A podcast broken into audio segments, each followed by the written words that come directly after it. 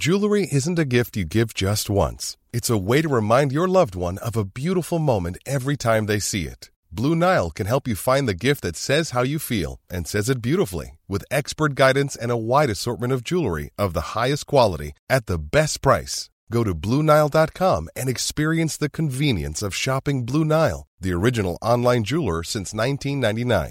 Blue Nile then liner gift for occasion I'm Sandra, and I'm just the professional your small business was looking for. But you didn't hire me because you didn't use LinkedIn jobs. LinkedIn has professionals you can't find anywhere else, including those who aren't actively looking for a new job but might be open to the perfect role, like me. In a given month, over 70% of LinkedIn users don't visit other leading job sites. So if you're not looking on LinkedIn, you'll miss out on great candidates like Sandra. Start hiring professionals like a professional. Post your free job on linkedin.com/people today. How good we ate or leading you day and night to partner with you in your weight loss journey they can prescribe F T approved weight loss medication like Wegovy and Zepbound for those who qualify plus they plans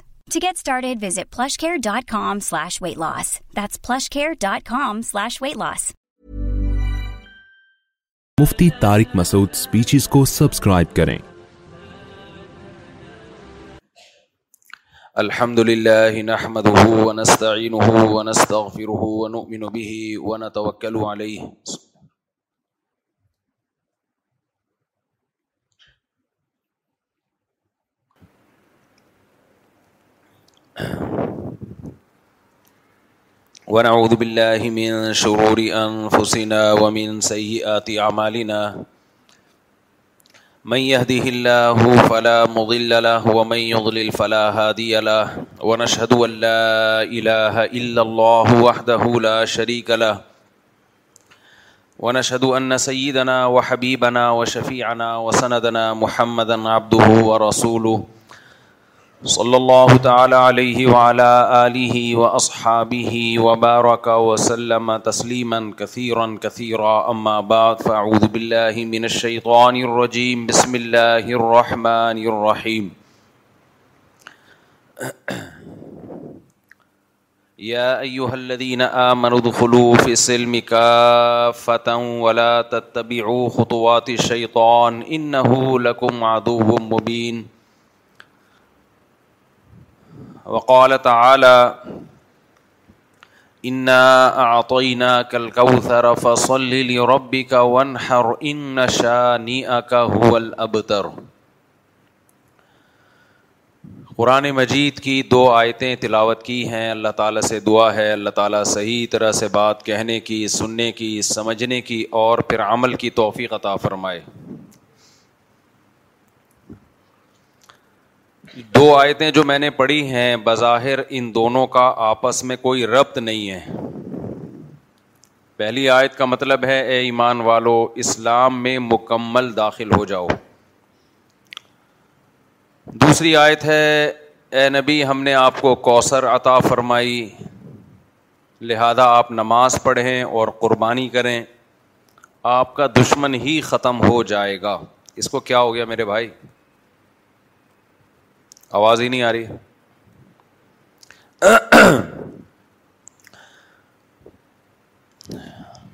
تو یا you الدین منود خلوف اسلم کافا اے ایمان والو مکمل اسلام میں داخل ہو اور دوسری آیت ہے انا کوثر کلکر ربی کا ونہر اننا شانیہ کا حول ابتر اصل میں پورا اسلام میں داخل کیسے ہوگا انسان آج مسئلہ یہ ہے کہ ہم چونکہ بائی بون مسلمان ہیں پیدائشی مسلمان ہیں تو کچھ رسومات کی حد تک تو سب ہی اسلام کو فالو کرتے ہیں اس کا وہ کدھر ہے کچھ رسومات کی حد تک تو سب لوگ ہی اسلام کو فالو کر رہے ہیں لیکن اس سے ایک اسٹیپ آگے جانے کے لیے تیار نہیں ہے اسلام کو اوڑھنا بچھونا بنانے کے لیے تیار نہیں ہے ایک خوف ہے لاشعور میں کہ پتہ نہیں کیا ہو جائے گا لوگ کہیں گے یہ پروفیشنل مولانا بن گیا یہ تو لوگ اسلام کی طرف نسبت کو تو پسند کر لیتے ہیں جو مسلم ہیں لیکن ادھر دے دیں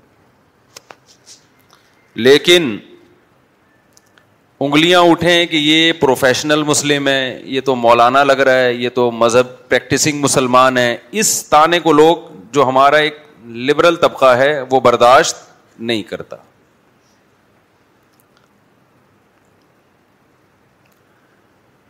یہ ایک بڑا مسئلہ ہے کہ جو چیز آپ دنیا میں برداشت نہیں کر رہے آخرت میں اس کی طرف نسبت کو پھر کیسے پسند کرو گے آپ یعنی آپ یہ دنیا میں نہیں چاہتے کہ میری طرف لوگ اشارہ کر کے کہیں کہ یہ پریکٹسنگ مسلم ہے یہ جس کو آج کی زبان میں کہا جاتا ہے مولانا ٹائپ کا آدمی ایک تو مولانا ہوتے ہیں جو مدرسوں میں ہم جیسے لوگ فارغ ہوتے ہیں ایک ہوتے ہیں مولانا ٹائپ کے جیسے یہ بیٹھے آج تو پورے مولانا ہے میرا خیال ہے یہ بیٹھے ہوئے ہیں ٹوپی رکھی ہوئی ہے داڑھی ہے یہ بھی بیٹھے ہوئے بغیر ٹوپی کے لیکن بہرحال داڑھی ہے ان کی یہ بیٹھے ہوئے ہیں اس کو کہتے ہیں مولانا ٹائپ کا تو لوگ نہیں چاہتے کہ ہم دیکھنے میں مولانا ٹائپ کے لگیں ایک زمانہ تھا لوگ یہ چاہتے تھے ہم لگیں دیکھنے میں جب مسلمانوں کی حکومتیں تھیں ریاستیں تھیں اسلامی خلافت تھی تو اس وقت عزت دینداروں کی زیادہ تھی میں آپ حیران ہوں گے کہ فقہائے کرام نے ایک مسئلہ بیان کیا ہے ماضی میں کہ داڑھی سفید کرنا جائز نہیں ہے آپ حیران ہوں گے داڑھی کالی کی جاتی ہے سفید کہاں کی جاتی ہے لیکن اس زمانے میں لوگ داڑھی سفید کر لیتے تھے وجہ کیا ہے سفید داڑھی والوں کی عزت بہت تھی جو ایجڈ لوگ تھے بوڑھے لوگ تھے ان کی عزت بہت زیادہ تھی لوگ کہتے تھے یہ میچور ہیں ان کی ایج بڑھ گئی ہے ان کا تجربہ زیادہ ان کا تقوا نیک عمل زیادہ تو ان میں میچورٹی پیدا ہو گئی ہے وہ میڈیکل سائنس کی فیلڈ میں ہوں تو بھی عزت زیادہ عالم دین ہوں تو بھی عزت زیادہ کوئی حکیم ہو تو بھی عزت زیادہ کہ یہ میچور ہو گئے ہیں ایک بزرگی ہے ان کے اندر یہ دعا کریں گے دعا قبول ہوگی یہ دم کریں گے دمادم ہو جائے گا تو سفید داڑی والے کی مسلم سوسائٹی میں عزت اتنی تھی کہ لوگوں نے اپنے آپ کو بزرگ شو کرنے کے لیے داڑیوں کو کیا کرنا شروع کر دیا تھا سفید تو میں آپ سے اس کر رہا ہوں کلچر کلچر جو ہے نا جس کو عزت دار سمجھنا شروع کر دے تو لوگ ویسا بننے کی کوشش شروع کر دیتے ہیں اور کلچر جس کو کمتر سمجھنا شروع کر دے لوگ اس کو کمتر سمجھنا شروع کر دیتے ہیں کلچر بڑی عجیب چیز ہے بعض دفعہ یہ صحیح لے کے جا رہا ہوتا ہے اور بعض دفعہ یہ غلط لے کے جا رہا ہوتا ہے بعض دفعہ صحیح بھی لے جا رہا ہوتا ہے کلچر ایسی عجیب چیز ہے آج کل انگلش آنا پڑھا لکھا ہونے کی علامت سمجھا جاتا ہے اور بعض دفعہ اردو نہ آنا نیک ہونے کی علامت ہے کتنے ہائی پروفائل ایجوکیٹڈ ہیں اردو ہی نہیں آتی حالانکہ پیدا یہاں ہوئے اردو اسپیکنگ میں رہے بہت پڑھے لکھے ہیں بھائی ان کو اردو نہیں آتی تو یہ تو اس کی علامت ہے کہ اوپر سے بھی خالی ہے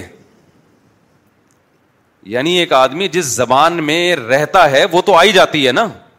دائیں بائیں سے سن سن کے وہ بھی نہیں آ رہی اس کا مطلب اس کا تو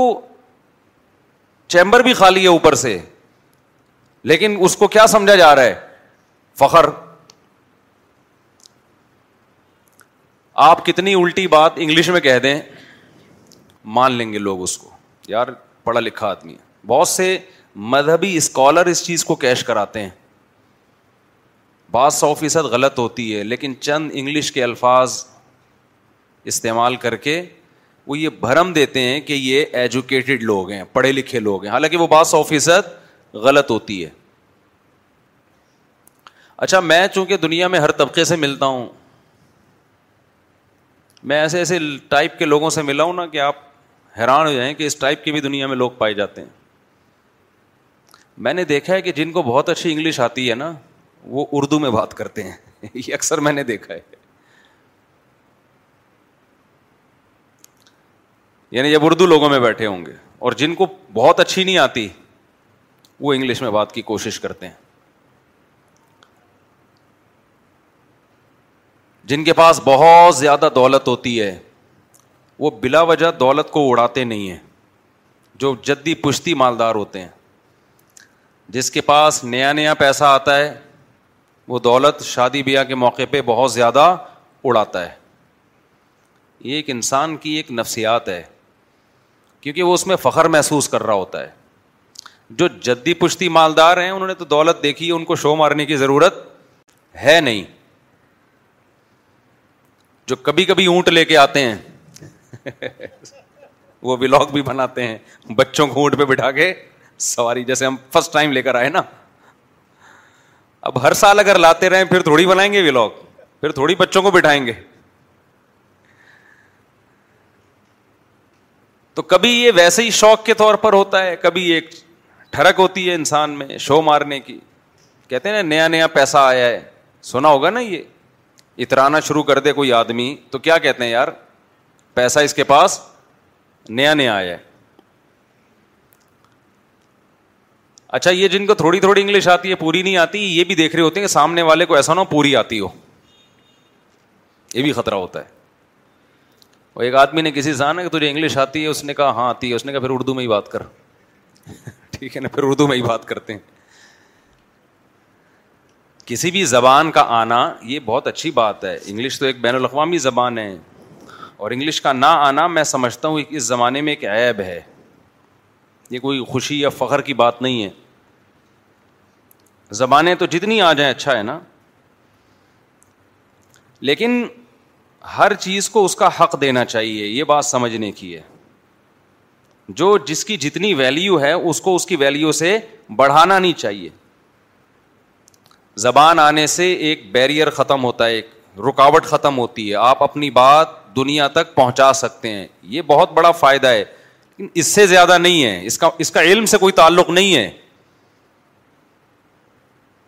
ہم نے بڑے بڑے علما دیکھے ہیں جن کو اللہ نے بہت علم دیا لیکن وہ اپنی بات لوگوں کے سامنے بیان نہیں کر سکتے ان میں اسپیکنگ پاور نہیں ہے تو کیا مطلب وہ علما بیکار ہیں معاذ اللہ ان کی علمیت سے فائدہ نہیں اٹھایا جائے گا لیکن جب وہ کسی چیز پہ ریسرچ لکھتے ہیں تو وہ حق ادا کر دیتے ہیں ان کی کتابیں ہیں ان کے تحقیقی مقالے ہیں ہندوستان میں علماء جو گزرے ہیں بڑے بڑے پائے کے علماء گزرے ہیں آپ ان کے تحقیقی مقالے پڑھیں انسان حیران ہو جاتا ہے انگلش نہیں آتی تھی ان کو تو لوگ ان کو عالم نہیں سمجھتے مولانا سرفراز خان صفدر صاحب رحمہ اللہ تعالی گجرا والا کے آپ ان کی کوئی بھی کتاب اٹھا کے پڑھ لیں پنجابی اسپیکنگ تھے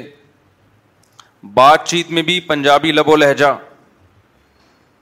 ہو سکتا ہے کوئی ان سے ملے تو کہے کہ شاید ان کے پاس علم نہیں ہے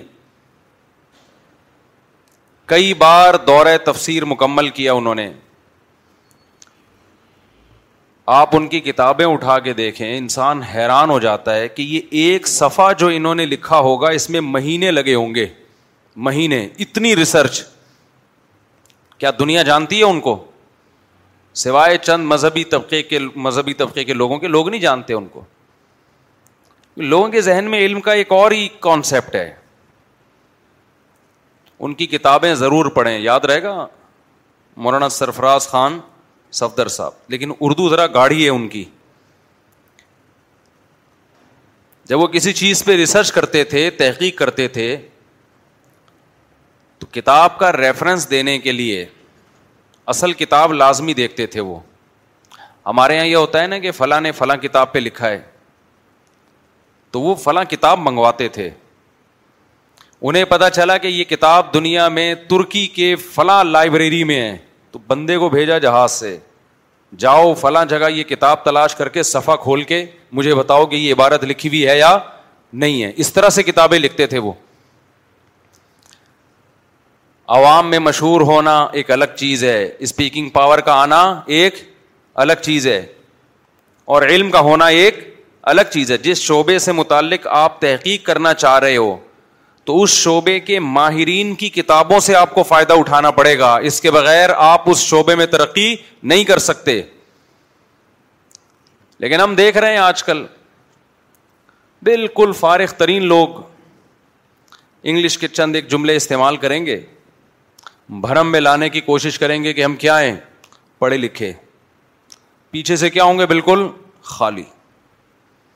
اس کا یہ مطلب نہیں کہ جو اسکالر انگلش استعمال کر رہا ہے آپ میری تقریر اس پہ فٹ کر دیں کہ یہ فارغ آدمی ہیں ان میں پڑھے لکھے بھی ہوتے ہیں میرا مقصد ہے صرف پڑھا لکھا ہونے کے لیے اتنا کافی نہیں ہے کہ آپ انگلش میں اپنی بات کر رہے ہیں اتنا کافی نہیں ہے پہلے نالج ہونی چاہیے آپ کے پاس دیکھیں گاؤں دیہاتوں میں اردو کی ویلیو ہے ہمیں یاد ہے ہمارے ایک ریلیٹو نے بتایا کہ ان کے دادا لاہور سے کراچی آئے پرانی بات ہے نائنٹین سکسٹی یا سکسٹی فائیو کی تو لاہور جا کے کہنے لگے کہ کراچی کا بچہ بچہ پڑھا لکھا ہے اردو میں بات کرتا ہے سمجھ میں آ رہی ہے بات اس وقت اردو استعمال کرنا پڑھا لکھا ہونے کی بولو دلیل تھی علامت تھی کہ اردو بول رہے ہم سرگودا جایا کرتے تھے بچپن میں ہمارے بھائی بتاتے کرتے تھے کہ پولیس والے نے اگر روک لیا آپ کو آپ اس سے اردو میں بات چیت شروع کر دیں تو وہ چھوڑ دیتا تھا بچہ شریف لگ رہا ہے کیا لگ رہا ہے پڑھا لکھا لگ رہا ہے اور شریف لگ رہا ہے ہم بھی جایا کرتے تھے ہمیں یاد ایک دفعہ ہمارے گھر وہاں ہمارے نانا کا گھر تھا تو مجھے روٹیاں لینے کے لیے بھیجا روٹیاں تندور پہ نا کہ کھانا پک رہا ہے جاؤ روٹیاں لے آؤ میں گیا تنور پہ میری عمر تیرہ سال چودہ سال ہوگی میں نے جا کے کہا کہ بھائی مجھے پتا نہیں دس روپے کی روٹیاں چاہیے بیس روپے کی روٹیاں چاہیے صاف اردو میں نے استعمال کی تو سب مجھے مڑ مڑ کے دیکھنے لگے کہ اتنی تمیز سے روٹی مانگنے کی کیا ضرورت ہے بھائی آپ کو صحیح ہے نا تمیز کی زبان ہے نا اردو وہ مجھے اچھی طرح یاد ہے وہ عورت تھی جو کوئی دیہاتی عورت تھی وہ تندور پہ روٹیاں بنا کے بیچ رہی تھی وہ بھی مجھے دیکھنے لگی کہ وڈا پتہ نہیں کوئی کراچی نو منڈا آیا ہے تو بڑی تمیز سے بات کر رہا ہے جیسے کوئی معاشرتی علوم کا پیپر حل کر رہا ہو یہاں بیٹھ کے میں نے ان سے کہا کہ آپ مجھے دس روپے کی روٹیاں دے دیے یا بیس روپے کی یا جو بھی اس زمانے میں ریٹ تھے تو وہ سب مجھے دیکھ رہے تھے ہنس بھی رہے تھے کہ یہ کس اسٹائل میں بات کر رہے بھائی اتنی تمیز روٹیاں لینے کو رشتہ لینے آئے ہو کیا بڑی عزت تھی اردو کی زبان ایسی ہے اصل میں بڑی خوبصورت زبان ہے لیکن اردو دانوں نے اس کی قدر نہیں کی اور کمال کی بات یہ کہ اردو میں اردو پہ پنجاب میں کام زیادہ ہوا ہے پنجابی قوم نے اردو کو زیادہ پروموٹ کیا ہے آپ جتنی لغات اٹھا کے دیکھ لیں ڈکشنری کی کتابیں وہ پنجاب والوں میں ملیں گی بڑے بڑے شاعر آپ کو کہاں ملیں گے پنجاب میں علامہ اقبال نے اردو کو کتنی ترقی دی وہ تو پنجابی تھے خیر ابھی یہ میں اردو کے فضائل تو میں بیسیوں دفعہ بیان کر چکا ہوں ابھی یہ موضوع نہیں ہے ابھی تو میرا بتانے کا مقصد یہ کہ جس چیز کا کلچر میں جس کو عزت سمجھا جاتا ہے لوگ اس کو عزت سمجھنا شروع کر لیتے ہیں جس کو ذلت سمجھا جاتا ہے لوگ اس کو ذلت سمجھنا شروع کر دیتے ہیں کبھی ان شاء اللہ موقع ملا نا total A to Z Urdu کے فضائل پر بیان کروں گا مزہ نہ آئے پیسے واپس مزہ نہ آئے پیسے واپس اردو ہے کیا اور کیسے ہم نے اس کے ساتھ ناقدری کی ہے زبانیں خوبصورت بھی ہوتی ہیں اور زبانوں سے پورا کلچر چینج ہو جاتا ہے دیکھو جس قوم کی کا جو کلچر ہوگا نا اس کا اثر اس کی زبان میں آتا ہے قوم تہذیب یافتہ ہوگی تو زبان کیا بن جائے گی تہذیب یافتہ اردو زبان مغل بادشاہوں کے دور میں ان کے درباروں میں بنی ہے یہ ترقی کی ہے اس نے تو بادشاہوں کا جو ایٹیٹیوڈ ہوا کرتا تھا نا تمیز والا ہوتا ہے بادشاہوں کا بدتمیزی والا ہوتا ہے بادشاہ کبھی شہزادے سے ایسے بات دفاع یہاں سے بےغیرت اس معذرت کے ساتھ ممبر پہ گالیاں دینا مقصد نہیں ہے بادشاہ لوگ اس طرح بات کرتے ہیں بادشاہ کو تو بادشاہوں والا اسٹائل ہوتا ہے نا ذل سبحانی آپ زردہ کھائیں گے کہ بریانی ہمارے گھر میں جب گھر والوں نے پوچھنا ہو کہ آپ کیا کھائیں گے مختلف اسٹائل ہیں پوچھنے کے بادشاہوں کے ہاں بھائی ذلے سبحانی کیا چلے گا زردہ کی بریانی تو خیر وہ اسٹائل ہوتا ہے بادشاہوں کا نہیں بھی ہوتا آج کل نہیں ہوتا لیکن پہلے زمانے میں بہت ہوا کرتا تھا لشکر اردو کہتے ہیں لشکر کو ترکی زبان کا لفظ یہ تو لشکر تو ہندوستان میں دنیا کی بہت ساری قوموں قومیں جمع ہوئی ہیں تو ان قوموں کے جمع ہونے سے ایک زبان وجود میں آئی ہے چونکہ گورنمنٹ کا بادشاہوں کا تمام لشکروں سے تعلق تھا نا تو وہ جو زبان ایک وجود میں آئی ہے اس کو سب سے زیادہ ترقی ملی ہے بادشاہوں کے محلات میں میں نے برما میں جو بہادر شاہ ظفر آخری بادشاہ تھا اس کی شاعری دیکھی ہے لکھی ہوئی بادشاہ بہت بڑا شاعر تھا کیا شاعری تھی اس کی آپ حیران ہو جاتے ہیں تو جو قوم جس کی زبان ہوتی ہے بالآخر وہ کلچر اس کی زبان میں آتا ہے تو اگر آپ وہ زبان سیکھتے ہیں تو آپ بھی اسی تہذیب میں ڈھل جاتے ہیں اور اگر آپ اس زبان سے رشتہ چھوڑ دیتے ہیں تو وہ تہذیب آپ سے آہستہ آہستہ ختم میں سندھ کی کسی بڑی یونیورسٹی میں تھا تو وہاں جو وائس چانسلر تھے انہوں نے مجھے بلایا سندھی اسپیکنگ تھے بہت ایجوکیٹڈ ماشاء اللہ انہوں نے کہا کہ بیٹا ہم کراچی جایا کرتے تھے تہذیب سیکھنے کے لیے بچپن میں ہمارے والدین کہتے تھے کراچی کے اسکولوں میں پڑھو وہاں کیا سیکھ کے آؤ گے حالانکہ ان کی سندھی خود ایک بڑی میٹھی زبان ہے مٹھاس سندھی زبان میں بہت زیادہ ہے لیکن تہذیب کس میں ہے تو کہہ ہیں تہذیب سکھانے کے لیے کہاں بھیجا کرتے تھے کراچی کے اسکولوں میں میں نے کہا انکل کس طرح ذرا اس کو تھوڑا سا ایکسپلین کریں کراچی کے اسکول اور تہذیب استغفر اللہ میں تو مجھے تو الٹی آنے لگی سن کے کراچی کے اسکول اور کیا سکھا رہے ہیں اب کے اب کے حالات دیکھ تو کیا ہو گیا لگایا ہی نہیں ہے تو میں نے کہا انہوں نے کہا کہ دیکھیں کراچی میں یہ سکھایا جاتا تھا کہ ہاں نہیں بولنا کیا بولنا ہے جی بولنا ہے ادھر آؤ یہ نہیں ہمیں ٹیچر ہماری جو ٹیچرس تھیں وہ پڑھاتی تھیں بولتے ہیں ادھر آؤ نہیں بولتے ادھر آئیے کیا کہتے ہیں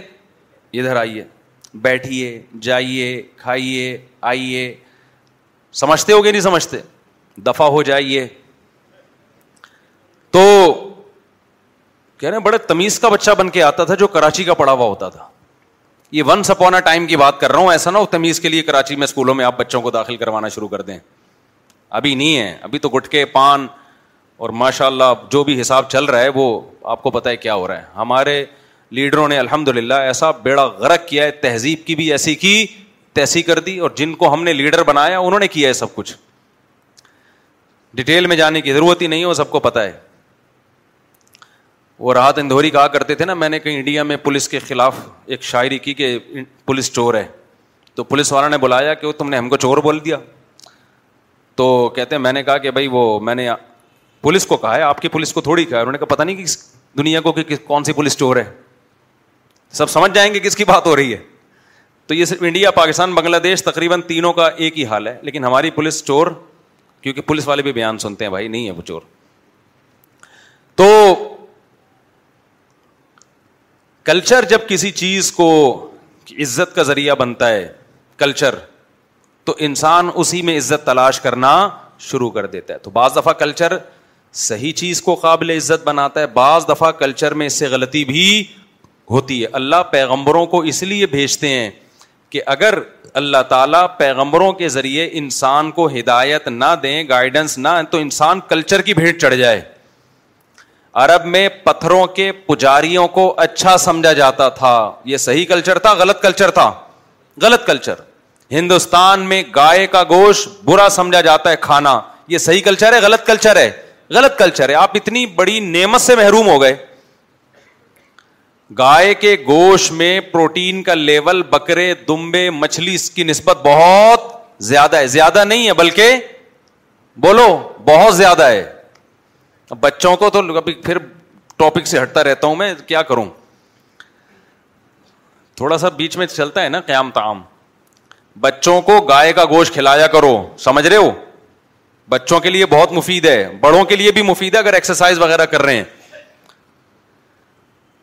اللہ تعالیٰ نے ایسے ہی تھوڑی قرآن میں چار جانوروں کو خاص طور پہ بیان کیا ہے مین الماز نئی ومین البقر بکرفن ومین البل اثنین اللہ کہتے ہیں چار قسم کے جانور ہیں میں نے حلال کیے ہیں تمہارے لیے کون ہے ان کو حرام کرنے والا ان میں اللہ نے گائے کا ذکر کیا ان میں اللہ نے اونٹ کا ذکر کیا ان میں اللہ نے بکری کا ذکر کیا ان میں اللہ نے دمبے کا ذکر کیا بھیڑ بھی دمبے میں شامل ہے بکرا بکری دمبا دمبی اچھا نر کا بھی ذکر کیا اللہ نے مادہ کا بھی ذکر کیا کہ نر بھی حلال مادہ بھی حلال اس کا مطلب ان چار جانوروں میں اللہ نے الگ سے ان کو ہائی لائٹ کیا ہے نا ابے بھائی حلال تو بہت سارے جانور ہیں ہرن بھی تو حلال ہے بارہ سنگا بھی حلال ہے مارخور بھی حلال ہے پچیس لاکھ روپے لگتا ہے گولی چلانے کا کہتے ہیں شکار حلال کا مطلب پہلے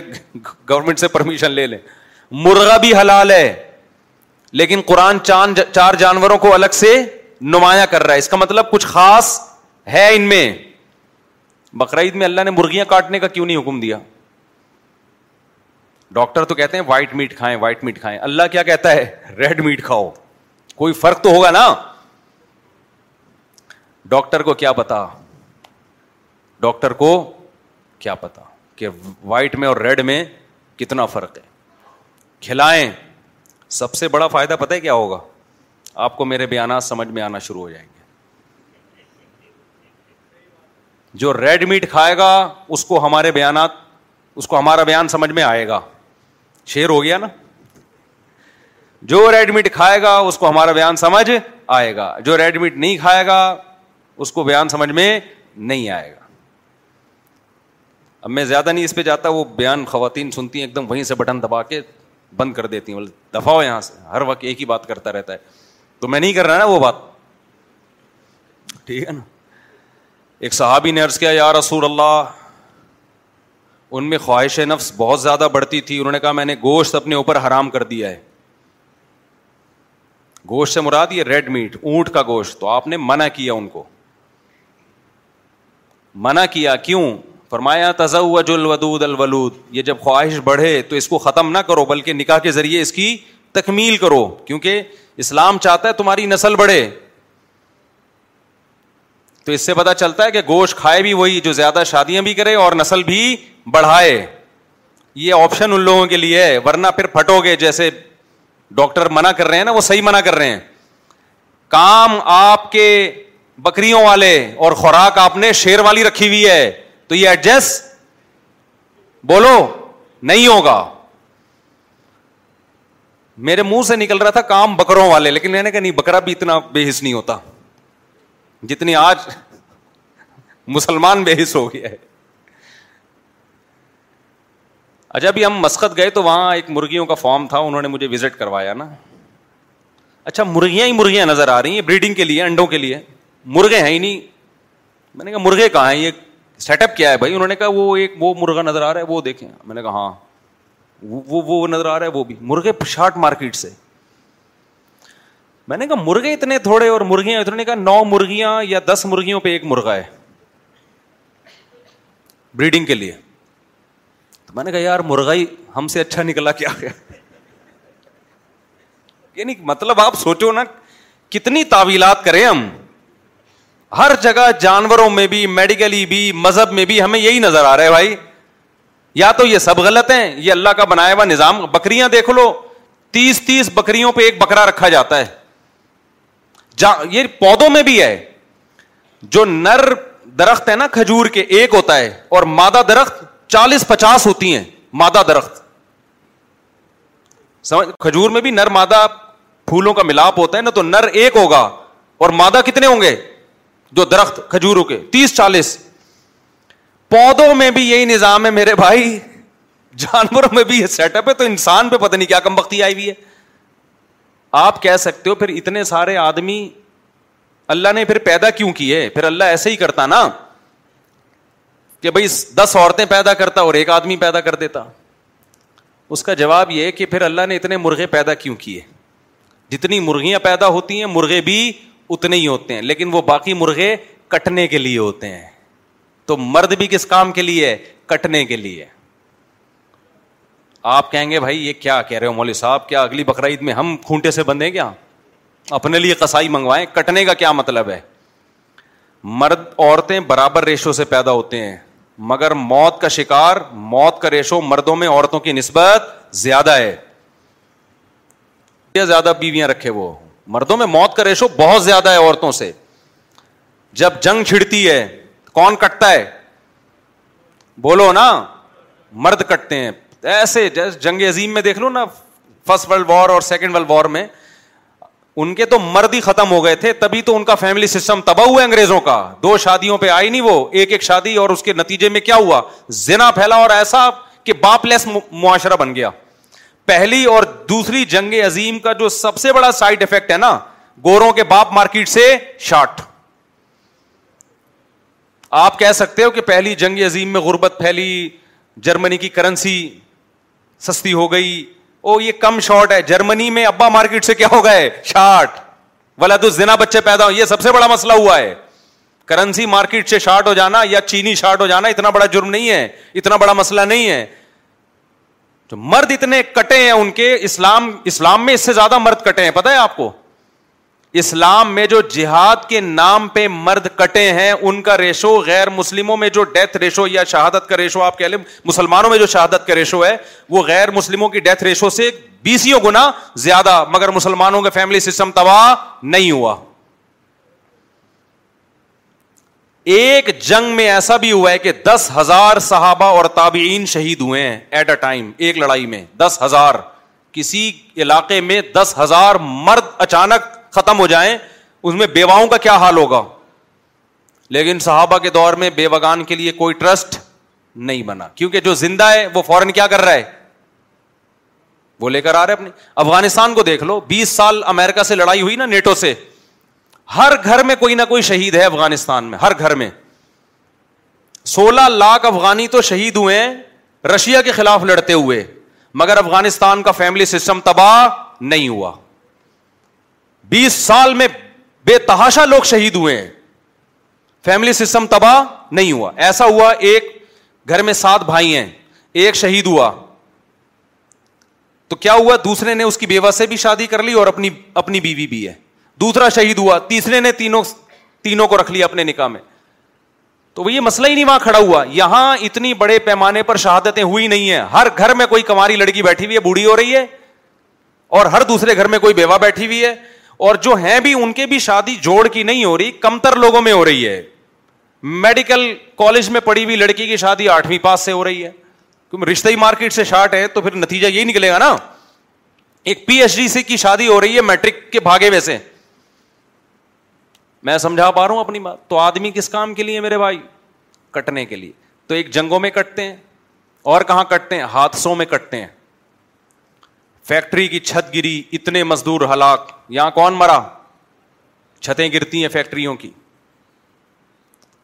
کوئلے کی کان میں کام کرتے ہوئے اتنی لیڈیز ہلاک ہیں اتنی خواتین یا مرد مرد بائکیں چلاتے ہوئے سر کھل گیا کس کا کھلتا ہے بائکیں چلاتے ہوئے سر خواتین کا مردوں کا آپ ذرا ضیاء الدین یا عباسی شہید ہاسپٹل ایمرجنسی میں چلے جاؤ آپ کو لائن نظر آئے گی آدمیوں کی ٹانگ ٹوڑوا کے آیا ہوا ہے کوئی گھریلو جھگڑے میں گولی سر پہ لگ گئی اس کے یا اس نے مار دی کسی کے نو یا دس پیشنٹ اگر مردوں کے ہوں گے تو پھر ایک کس کا آ رہا ہوگا خاتون کیونکہ خواتین کے ساس بہو کے جھگڑے ہوتے ہیں ان میں مرڈر کیس نہیں ہوتے ہوتے ہیں لیکن ٹائم لگتا ہے یا تو ساس بہو کو ٹارچر کر کر کے مارتی ہے لیکن پندرہ بیس سال لگتے ہیں اس مرنے میں یا بہو ساس کو مار دیتی ہے اس میں بھی پندرہ سال یعنی ٹائم گزار لیتی ہے وہ تبھی تو جو بہویں آتی ہیں نا شکایتیں لے کے میری ساس یہ میں کہتا ہوں ساس کی عمر کتنی ہے کتنی ساٹھ سال میں نے کہا چار پانچ سال ٹینشن دو خود ہی چلی جائیں استا فر اللہ ایسے کہنا نہیں چاہیے یعنی ایک مثال سمجھانے کے لیے تھوڑا سا ٹائم رہ گیا چلے جانا ہے انہوں نے لیکن ساس کو اگر بہو ستاری وہ بیچاری کیا کرے گی تو اس کو بھی میں کہتا ہوں آپ کا تھوڑا سا ٹائم رہ گیا ہے کیا خیال ہے بھائی برداشت کر لو بھائی دونوں نے جدا تو ہونا ہے نا یہ مرے تو بھی وہ مرے تو بھی تو کوئی بھی مرے گا تو سیٹ اپ کیا ہو جائے گا سیٹ ہو جائے گا تو تھوڑا سا برداشت کر لو بہو کو تو مردوں میں ڈیتھ ریشو میرے بھائی بہت زیادہ ہے خواتین میں اتنا نہیں ہے تو یہ اللہ کا بنایا ہوا نظام ہے مرد اللہ نے کٹنے کے لیے پیدا کیے ہیں مرنے کے لیے پیدا کیے ہیں آپ دیکھ لو ہر دوسرے گھر میں بیوہ نظر آئے گی آپ کو ایسی بہت کم ہے کہ آدمی بعد میں گیا ہو اور خاتون ہیں ایسے کیسز بھی ہیں لیکن اکثر وہ کہتی ہیں پہلے آپ ٹھیک ہے اس کے بعد میں پیچھے آ رہی کائنڈلی پہلے کیا ہے عزت احترام ہے شوہر کا پہلے آپ وہ سنا ہے لطیفہ پہلے آپ والا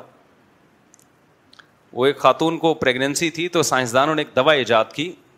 کہ جب یہ حاملہ خاتون کو کھلائی جائے گی نا بچہ تمیز کا پیدا ہوگا بچہ کیا پیدا ہوگا تمیز سائنسدان بھی تجربے کرتے رہتے ہیں نا تو وہ ایک ایک کیپسول کھلایا بچہ پیدا ہو کے کہہ رہے ہیں آداب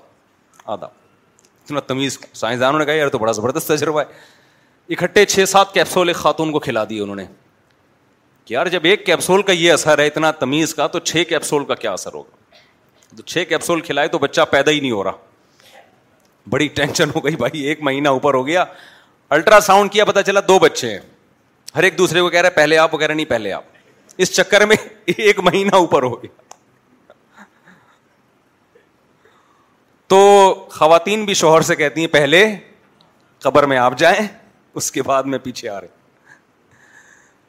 اچھا میرا فادر ڈے پر ایک بیان چلا ہے فادروں کے حقوق کے بارے میں اس میں بعض وہ جب شارٹ کلپ الگ سے چلا نا تو بہت زیادہ خواتین نے ایک میرے خلاف نا ایک وہ ایک طرح کی گویا کمپین چلائی ہے کہ یہ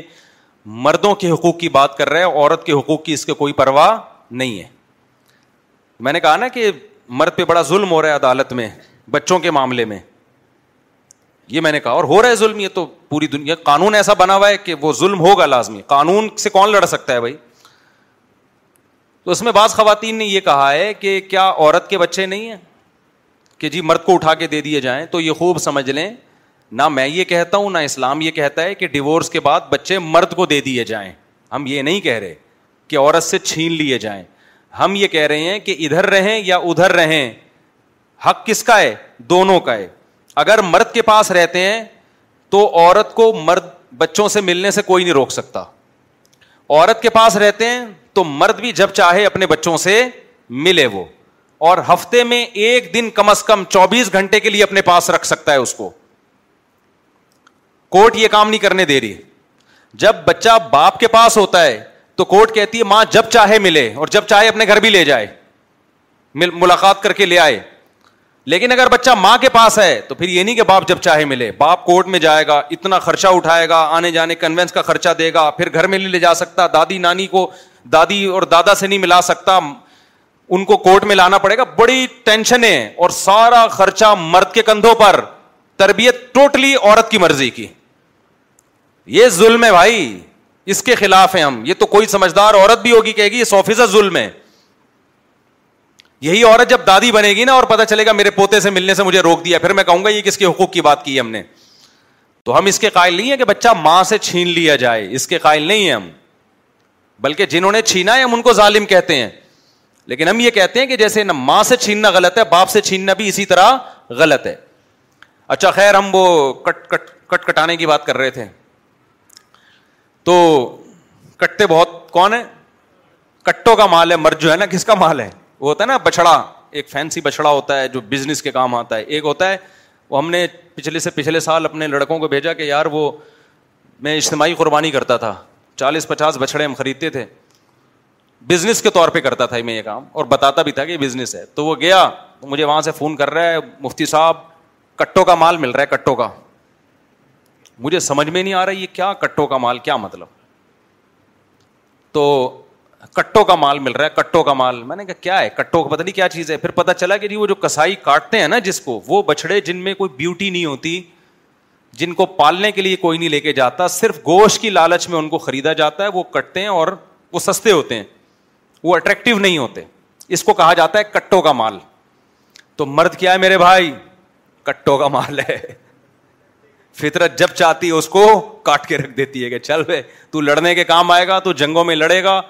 ملک کچھ صحیح لڑتے ہیں کچھ ظالم بن کے لڑتے ہیں کچھ مظلوم کی مدد کے لیے لڑتے ہیں اور قتل ہوتے ہیں آپ دیکھو نا جائیدادوں کے جھگڑوں میں قتل اور پھر حادثاتی اموات ان تمام چیزوں کا ریشو آدمیوں میں زیادہ نہیں ہے بہت زیادہ ہے اچھا خیر ہم دوبارہ اپنے اصل ٹاپک کی طرف آتے ہیں تو میں یس کر رہا تھا کہ کلچر میں جب کوئی چیز قابل عزت سمجھی جاتی ہے تو لوگ اس میں عزت تلاش کرنا شروع کر دیتے ہیں یہ نہیں دیکھتے کہ یہ حقیقت میں قابل عزت ہے بھی یا نہیں ہے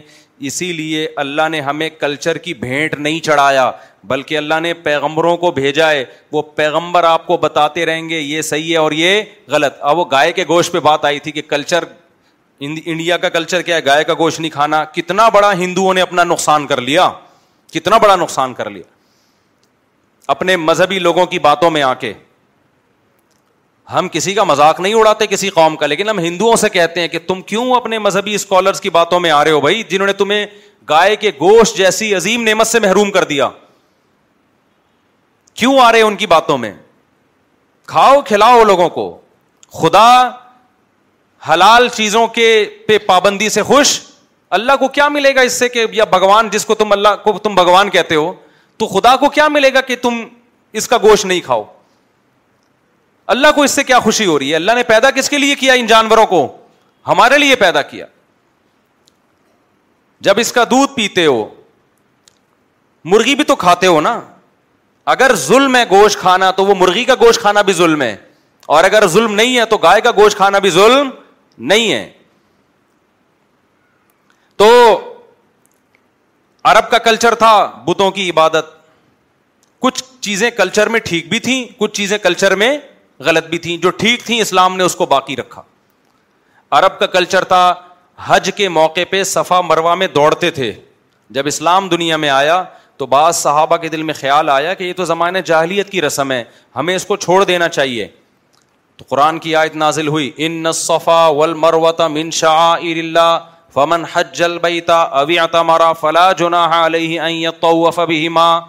کہ یہ شاعر اللہ میں سے ہیں جو بھی حج کرے گا یا عمرہ کرے گا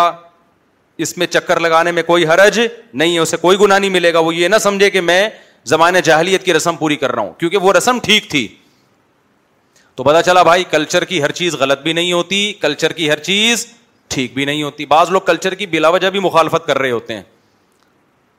اب کلچر کی بلا وجہ مخالفت کلچر میں ایک ڈریس رائج ہو گیا ہے آپ خام خام میں دوسرا اسٹائل کے کپڑے پہن کے گھوم رہے ہو ایک عجیب ہی لگ رہے ہو کہ یہ پتا نہیں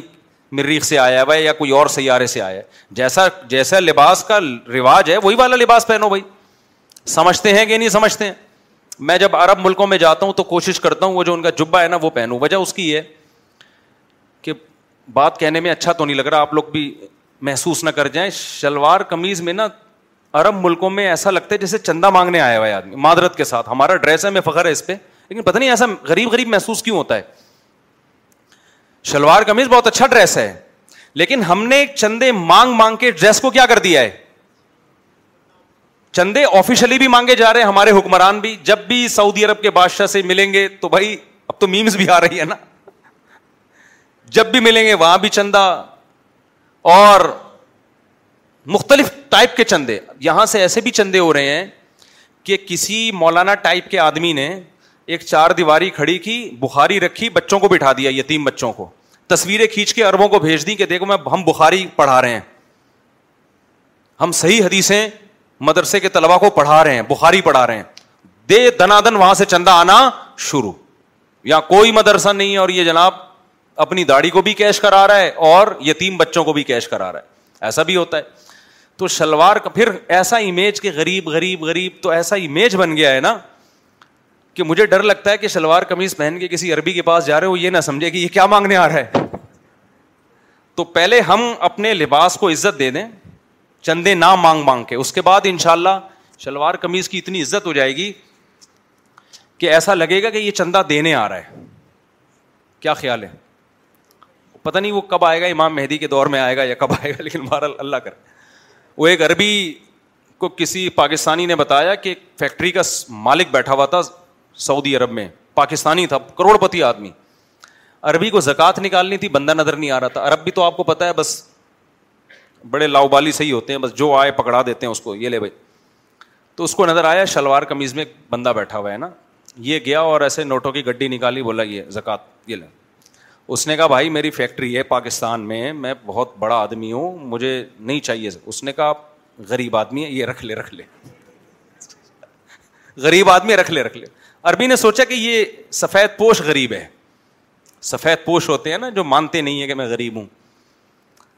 اس نے کہا بھائی میں فیکٹری کا مالک ہوں اللہ کے بندے مجھے کیوں زکات دے رہا ہے اس نے کہا بھائی غریب غریب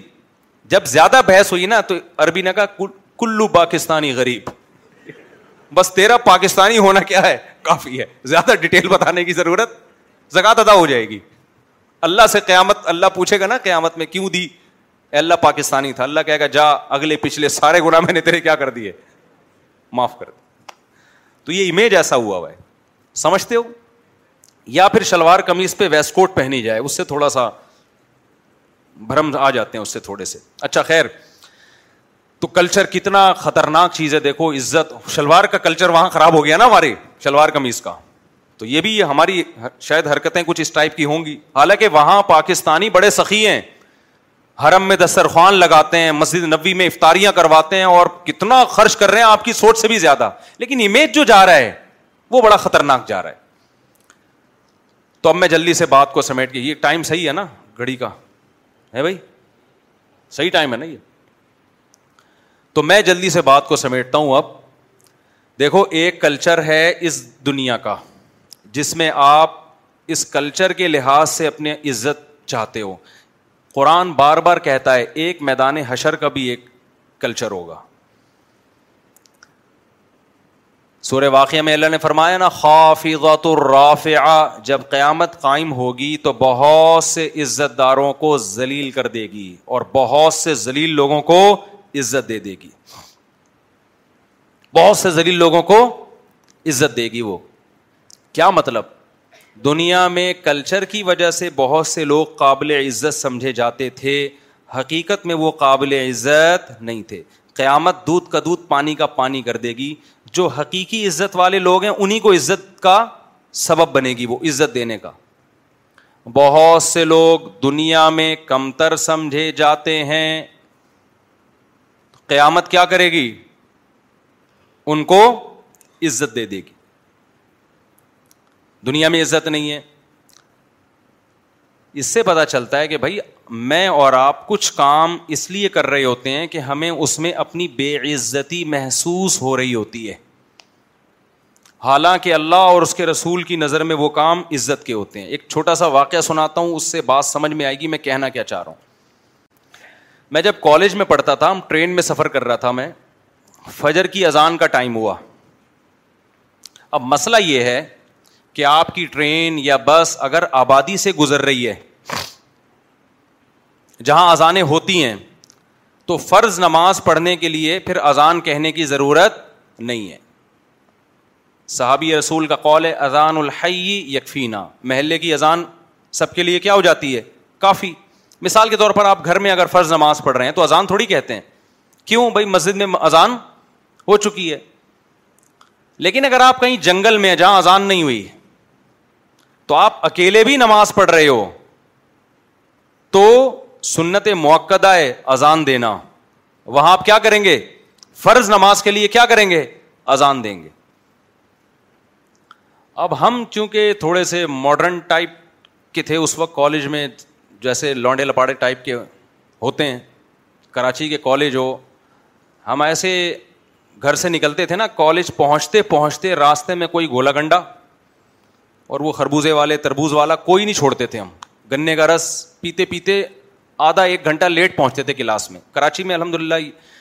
یہ چیز بری نہیں سمجھی جاتی تھی کہ ایک گھنٹہ لیٹ کیوں آ رہے ہیں بلکہ ہمیں ایوارڈ اس پہ دیا جا رہا تھا کہ آ رہا ہے بندہ یہ بڑے بہت ہی زیادہ پڑھے لکھے ہیں کہ پہنچ رہے ہیں کلاس میں سمجھتے ہو اور کراچی میں اکثر یہ ہوتا ہے کہ کالج یا اسکولس میں کلاس آف ہونے سے پہلے ہی بچے نکل جاتے ہیں یعنی آتے بھی لیٹ ہیں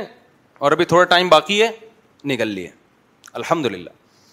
اب اس سے بھی زیادہ یہ میں بات کر رہا ہوں ایٹی نائن نائنٹی کی نائنٹی نائنٹیز کی بات کر رہا ہوں اب تو الحمد للہ بہت ترقی ہو گئی ہے اب تو دو دو سال تک طلبا طالب علم کو پتہ ہی نہیں ہوتا میرا کالج ہے کدھر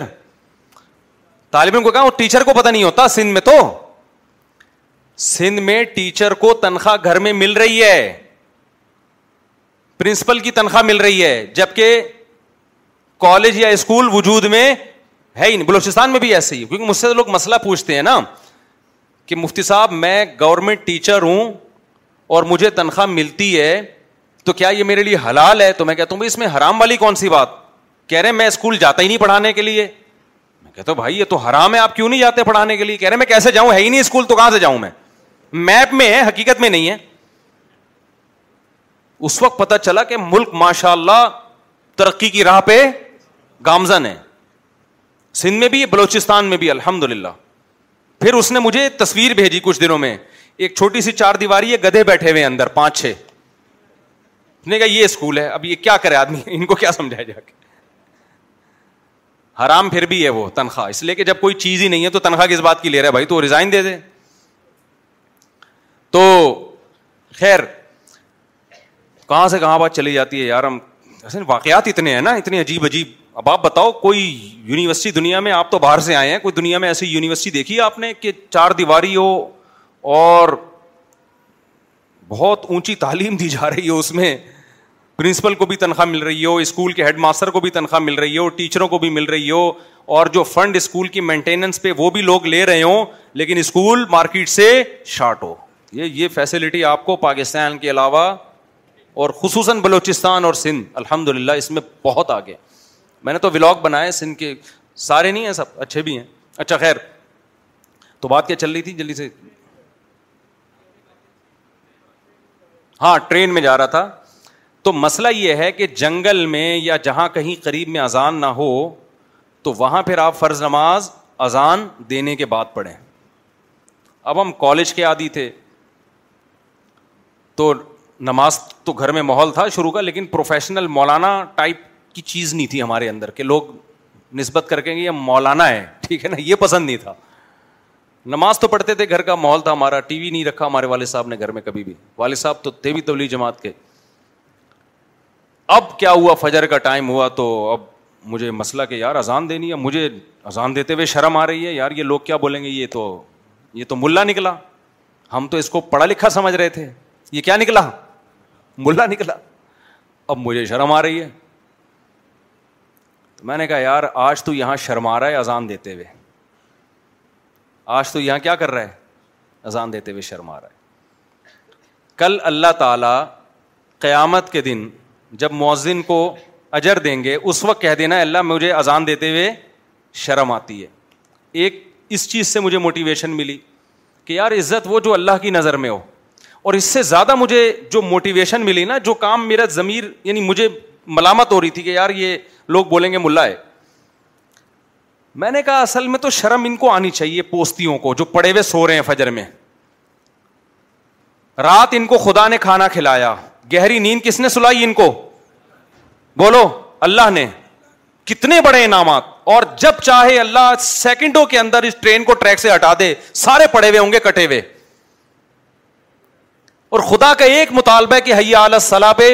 لبیک کہو اور وزو کر کے میرے سامنے نماز پڑھو تو شرم تو ان کو آنی چاہیے میں نے کہا جب یہ غلط کام کرتے ہوئے ان بے شرموں کو شرم نہیں آ رہی تو ہمیں خدا کی طرف لوگوں کو بلاتے ہوئے شرم کیوں آئے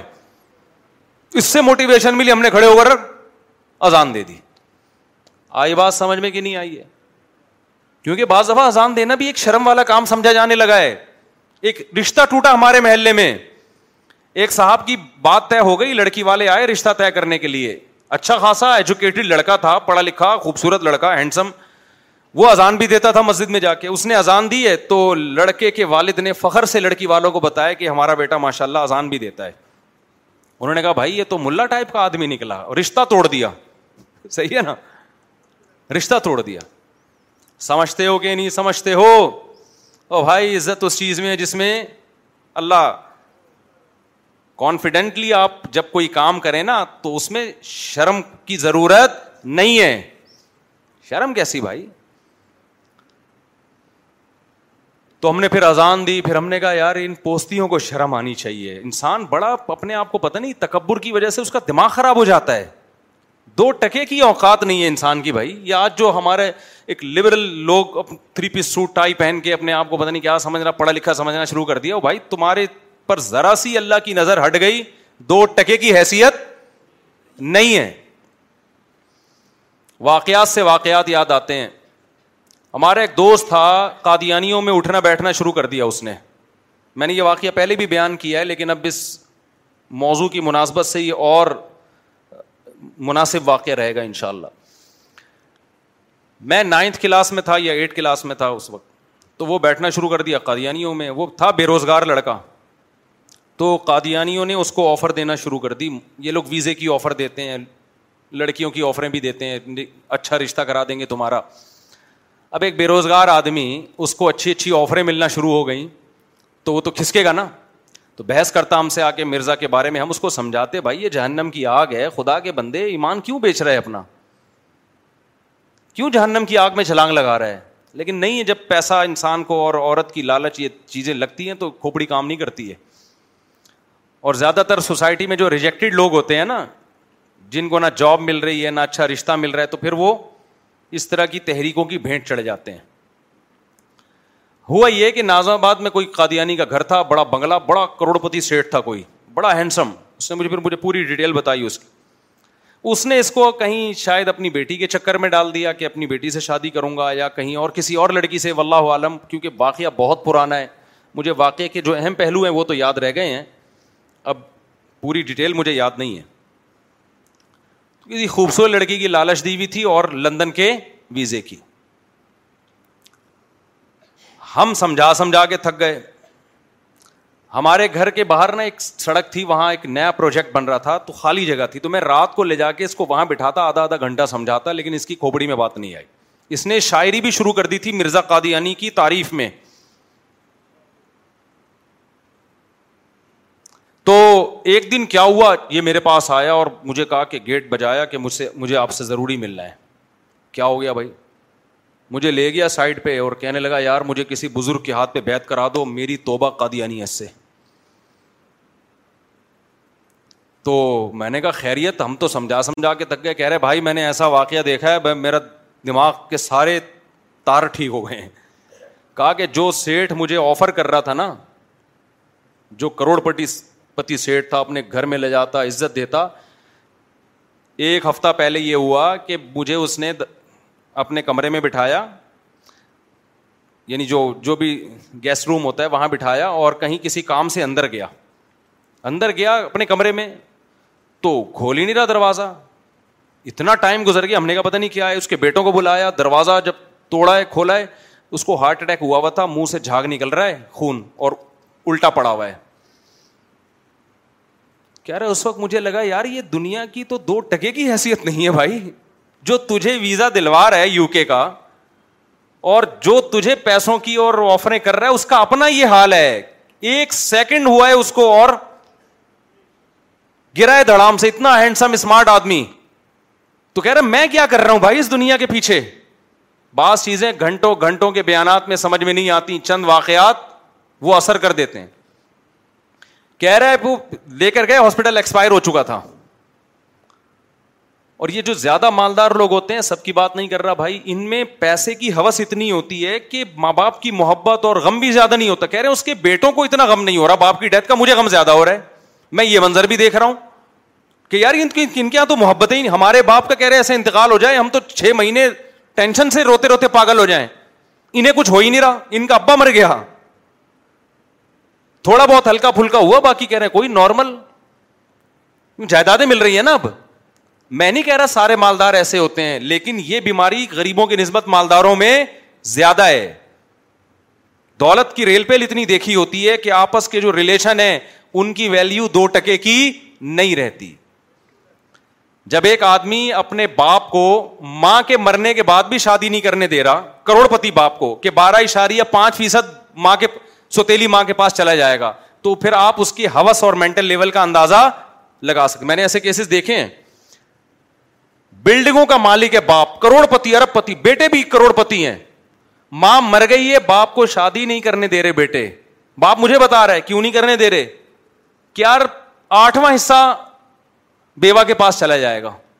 وہ آٹھواں بھی ہمیں ملنا چاہیے اس چکر میں باپ کا بیڑا گرک کر رہے ہیں یہ آپ کو غریبوں میں نظر بولو نہیں آئے گا تو اتنا ہوس یار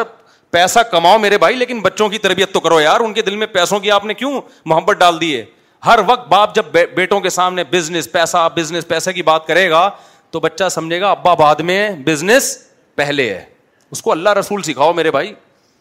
مالدار پر زیادہ ضروری ہے کہ بچے کی تربیت کرے وہ کیونکہ اس کے بگڑنے کا امکان زیادہ ہے تو خیر کہتا ہے جب میں نے یہ منظر دیکھا پھر ہم گئے قبرستان میں دفنانے تو کہہ رہے مجھے ایسا لگتا ہے یہ قبر میں نہیں ڈال رہی یہ آگ میں ڈال رہے ہیں اس کو مجھے ایسا محسوس ہو رہا ہے اور میں چیخ رہا ہوں کہ یہ تم کر کیا رہے ہو تو کہنے لگا مفتی صاحب میرا دماغ کیا ہو گیا ہے مفتی صاحب تو نہیں کہتا تھا اس وقت مجھے جو بھی طارق بھائی ہے جو جو بھی کہتا تھا کہہ رہے میرا میری سیٹنگ کیا ہو گئی ہے سیٹ ہو گئی ہے اللہ نے مجھے عبرت دکھا دی بھائی یہ دنیا دو ٹکے کی نہیں ہے خیر میں نے اس کو لے کے کسی بزرگ کے ہاتھ پہ بیت کروا دی ہم لوگ کیا چونکہ بزرگ ہوتے ہیں بعض لوگ کہتے ہیں بزرگ بزرگ ہوتے ہی نہیں ہیں سارے بابے غلط بزرگ غلط تو وہ وہ بےچارے کچھ بھی نہیں کرتے نا پھر ایسے لوگوں کے ہم لوگ کے یہاں الحمد للہ دو نمبر بھی ہوتے ہیں بزرگ لیکن ایک نمبر بھی ہول سیل کے حساب سے الحمد للہ پائے جاتے ہیں تو ہم لوگ تو پھر بزرگوں کے میں بھی بیت ہوا ہے کسی بزرگ کے ہاتھ پہ جو آج میں ٹوٹی پھوٹی دین کی خدمت کر رہا ہوں تو یہ بزرگ سسٹم ختم نہیں ہوا ہے قیامت تک ختم نہیں ہوگا یہ ختم ہو گیا تو اللہ دنیا کو ختم کر دے گا بعض لوگ ایسا بزرگوں کے خلاف بولتے ہیں ایسا لگتا ہے بزرگ مارکیٹ میں رہا ہی نہیں ہے کوئی یہ غلط ہے سمجھتے ہو کہ نہیں سمجھتے ہو جیسے انگریز جو ہے نا ابھی چھوڑے یار انگریز بہت بولے گا یار تو ہر بیان میں ہماری واٹ لگاتا ہے یار ابا کی بات کر رہا تھا انگریز کہ انگریزوں کے یہاں ابا نہیں ہوتے ہم لوگ کیا ہوتے ہم لوگ کیا ہوتے ہیں بھائی ہم لوگ تو فادر ڈے تھوڑی منائیں گے کیونکہ ہمارے یہاں آپ کے یہاں چھوڑو پھر زیادہ ہو جاتی ہے چھوڑو کچھ باتیں تھیں لیکن اب ہر بات نہیں بتانی چاہیے بس میں بیان سمیٹ رہا ہوں تو یہ میں نے آپ کو ایک واقعہ اذان کا اس لیے سنایا کہ بھائی ولی اللہ عزت ولی رسول ہی عزت اصل میں کس کی ہے اللہ تو کوئی شریعت کا کام کرتے ہوئے آپ کو شرم محسوس داڑھی رکھ لو ہمت کر کے لوگ بولیں گے ملا ملا چھوڑو کسی کسی بات آج کل ٹائم بھی نہیں ہے اتنا ہر آدمی اپنے کام میں لگا ہوا ہے کسی کو آپ کی داڑھی سے کوئی لینا دینا نہیں ہے ہمت کر کے رکھ لو اللہ خوش ہو جائے گا اللہ کے رسول خوش ہو جائیں گے بھائی قیامت میں اللہ کے حبیب صلی اللہ علیہ وسلم کو چہرہ دکھاؤ گے تو بغیر داڑھی کے خوش ہوں گے یا داڑھی کے خوش ہوں گے البدایا و نہایا کی روایت ہے کہ کچھ لوگ نبی کی خدمت میں آئے کسرا کے چہرے پہ داڑیاں نہیں تھیں آپ نے اپنے چہرے کو موڑ لیا اور کہا تمہیں ایسی صورت بنانے کا کس نے حکم دیا انہوں نے کہا ہمارے بادشاہ نے آپ نے فرمایا میرے خدا نے مجھے حکم دیا کہ ہم داڑھیوں کو بڑھائیں اور مونچھوں کو گٹائیں آج مونچھوں کے مقابلے ہو رہے ہیں اتنی بڑی بڑی وہ بعض پولیس والے دیکھو مونچھیں زیادہ ہوتی ہیں آدمی کم ہوتا ہے اس میں میں نے ایک پولیس والے سے پوچھا پولیس والوں کی میں بڑی عزت کرتا ہوں کیونکہ وہ بھی ہماری بڑی عزت کرتے ہیں کسی کا مذاق اڑانا مقصد نہیں ہے جب بھی دیکھا ہے پولیس والوں کو عزت ہی دی ہے انہوں نے اب آپ لوگ کے ساتھ کیا سلوک ہوگا مجھے نہیں پتا لیکن میں نے دیکھا ہے مذہبی لوگوں کے ساتھ داڑھی والوں کو پولیس والے بڑا پروٹوکال دیتے ہیں یہ ایک مذہب کی محبت کی بہر ایک علامت تو مجھے بتایا کہ جی مونچھوں کا الاؤنس الگ سے ملتا ہے ولہ عالم تو بھائی الاؤنس کے چکر میں اپنے چہرے کو مت بگاڑو رکھو مونچھے رکھنا بھی جائز ہے لیکن ہونٹ کا اوپر کا کنارا کھلا رکھنا لازم ہے ایسا نہ ہو کہ آپ کچھ کھا رہے ہیں تو اس میں آپ کی مونچھیں تیر رہی ہیں اور یہ تو نظافت کے خلاف ہے نا اور داڑھی کو شریعت نے کیا حکم دیا بڑھانے کا ہمت کر کے بڑھا لو بھائی لوگ ملا ملا کہیں گے تھوڑے دن تک ہمیں بھی کتنے تانے ملے تھے میں تو جب میں میں اور ہمارے دوست تھے اسکول کے دونوں نے ساتھ داڑھی رکھی تو وہ ایک صاحب نے بلایا باقاعدہ مجھے بھی اور اس کو بھی بلا کے کہا کہ یہ تمہاری ابھی داڑھی رکھنے کی عمر نہیں ہے تم لوگوں کی ابھی تمہاری عمر ہے لائف کو انجوائے کرو جب بڑے ہو جاؤ گے پچاس پچپن سال کے پھر جا کے رکھ لینا اس طرح سے لوگ دیکھو ڈی موٹیویٹ کرتے ہیں حالانکہ یہ کہہ دیتا یار چلو بیٹا ہم نے نہیں رکھی آپ نے ہمت کر لی در جوانی توبہ توبہ کردن کردن شیو شیوائے پیغمبری جوانی میں برائیوں کو چھوڑو نا داڑھی آپ سے بہت سارے گنا ویسے بھی چھڑوا لے گی بہت سارے گنا چھڑوا لے گی ہمارے ایک دوست سینما گھر کی لائن میں لگے ہوئے تھے داڑھی رکھنے کے بعد داڑھی رکھ لی فلم دیکھنا نہیں چھوڑی کہہ رہے میں لائن میں لگا ہوں جب بالکل باری آنے والی تھی میں نکل گیا میں نے کہا یار بہت عجیب سا لگ رہا ہے سب بڑ کے دیکھ رہے ہیں اچھا بعض لوگ اس کا حل یہ سوچتے ہیں کہ چونکہ ہم گناہ نہیں چھوڑ رہے تو داڑھی کاٹ لیتے ہیں ہم تاکہ داڑھی بدنام نہ ہو بھائی یہ غلط ہے اگر آپ سے کوئی گنا نہیں چھوڑ رہا تو داڑھی کاٹنے کا تو ایک الگ گنا ہو جائے گا یہ تو ہم برائیاں کرتے ہیں تو اسلام بھی تو بدنام ہوتا ہے نا تو کیا اسلام چھوڑ دیں ہم مسلمانوں کی عزت ہے پوری دنیا میں ہوگی لیکن پاکستانیوں کی بھی ہے الحمد للہ یعنی نہیں ہے مطلب یہ ہے الحمد للہ ہے اچھا وہ کہہ رہے ہیں تو تو داڑھی جو ہے نا داڑھی ہمت کر کے کیا کر لو رکھ لو اس میں بےزتی نہیں ہے اس میں کیا ہے عزت ہے ببر شیر لگتا ہے آدمی آف بقس شوار خالف الہود اون نسارا بخاری مسلم کی حدیث ہے کہ یہود و نسارا کی مخالفت کرو وہ داڑیاں کاٹتے ہیں تم داڑھی بڑھاؤ اور عورت کو بھی داڑھی والا آدمی اچھا لگتا ہے آپ کہہ سکتے ہو جی ہماری والی تو نہیں پسند کرتی کہ داڑھی رکھو آپ رکھ لو تو پسند کرے گی کبھی بھی نہیں کہے گی کہ اس کو کاٹو اصل میں خواتین کو لبرل آدمی چاہیے وہ سمجھتی ہیں داڑھی رکھ کے نا یہ عجیب سا نہ ہو جائے تو آپ نہ ہو عجیب سے آپ داڑھی رکھو اور ویسے ہی رہو جیسے پہلے تھے آپ سمجھ رہے ہیں ان کو یہ ڈر ہوتا ہے کہ یہ پتا نہیں ملا ٹائپ کا بن گیا اب خامخ کی سیکشن لگائے گا پابندیاں تو نہ لگاؤ بھائی آپ بولو بھائی یہ تو ایک اللہ کا حکم ہے اور ویسے بھی مرد کی فطرت ہے تو میں نے رکھ لی ہے اس کا ہماری باقی زندگی سے کیا تعلق ہے وہ ایک داڑھی والے انکل جا رہے تھے نا ہر چیز داڑھی پہ ڈالتے ہیں نا لوگ داڑھی والے انکل جا رہے تھے کسی خاتون کو ٹکر ہو گئی ڈرائیونگ کر رہے تھے خاتون نے فوراً کہا کہ داڑھی رکھ کے ٹکر مارتے ہو شرم نہیں آتی انہوں نے کہا محترمہ داڑھی ہے بریک نہیں ہے یہ داڑھی رکھ کے سب کچھ ہو سکتا ہے تو ہمت کر کے میرے بھائی کیا کر لو داڑیاں بڑھا لو لوگ کہیں کہ ملا بن گیا کہنے دو بھائی یہ بھی مر جائیں گے اور آپ نے بھی مر جانا ہے قبر میں سب برابر ہو جائے گا قیامت کے دن داڑھی کے ساتھ اٹھو گے اچھے لگو گے سمجھتے ہو دنیا میں بھی اچھے لگو گے چہرے کی رونق آتی ہے داڑھی رکھنے سے جتنے بھی نر جانور ہیں اللہ نے سب کو چہرے پہ بال دیے ہیں مرغا دیکھ لو کلگی ہے کہ نہیں ہے اور گھنے بال بڑے بڑے بال ہوتے ہیں مرغے نے پتا چلا مائیکل جیکسن کا ڈانس دیکھا اور کہا کہ یار یہ کیسا صاف ستھرا نظر آ رہا ہے اور بریڈ لے کے سارے بال کاٹ دیے اپنے کہ میں بھی مائیکل جیکسن اگر کوئی نہ بتاتا کہ یہ آدمی ہے تو ہمیں پتا چلتا کہ یہ آدمی ہے کہ لیڈی ہے کہ بندہ ہے کہ بندی ہے نہیں پتا چلتا نا وہ تو میڈیا نے بتایا کہ یہ آدمی ہے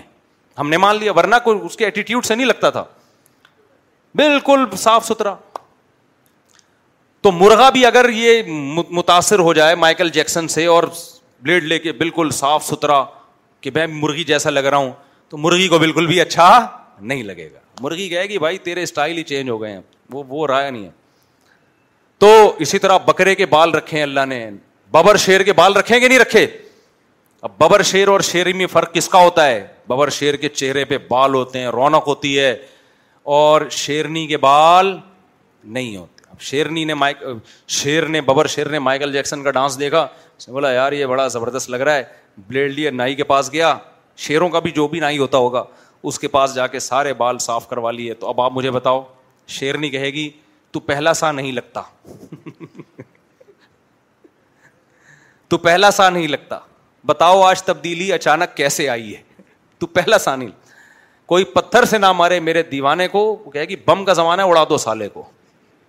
تو اس لیے بھائی ہمت کر لو اور جتنے بھی شریعت کے حکام ہیں پارٹیشن کر لو بارات شادیوں میں مردوں کو الگ کر لو خواتین کو الگ لوگ کہیں گے بھائی یہ مولانا ٹائپ کے لوگ ہیں کیا یہ براڈ مائنڈیڈ ہونا چاہیے لڑکے لڑکیاں مکس بیٹھے ہوئے ہوں کوئی نظر کسی کی گندی نہیں ہے یہ مولویوں کی گھٹیا گندی سوچ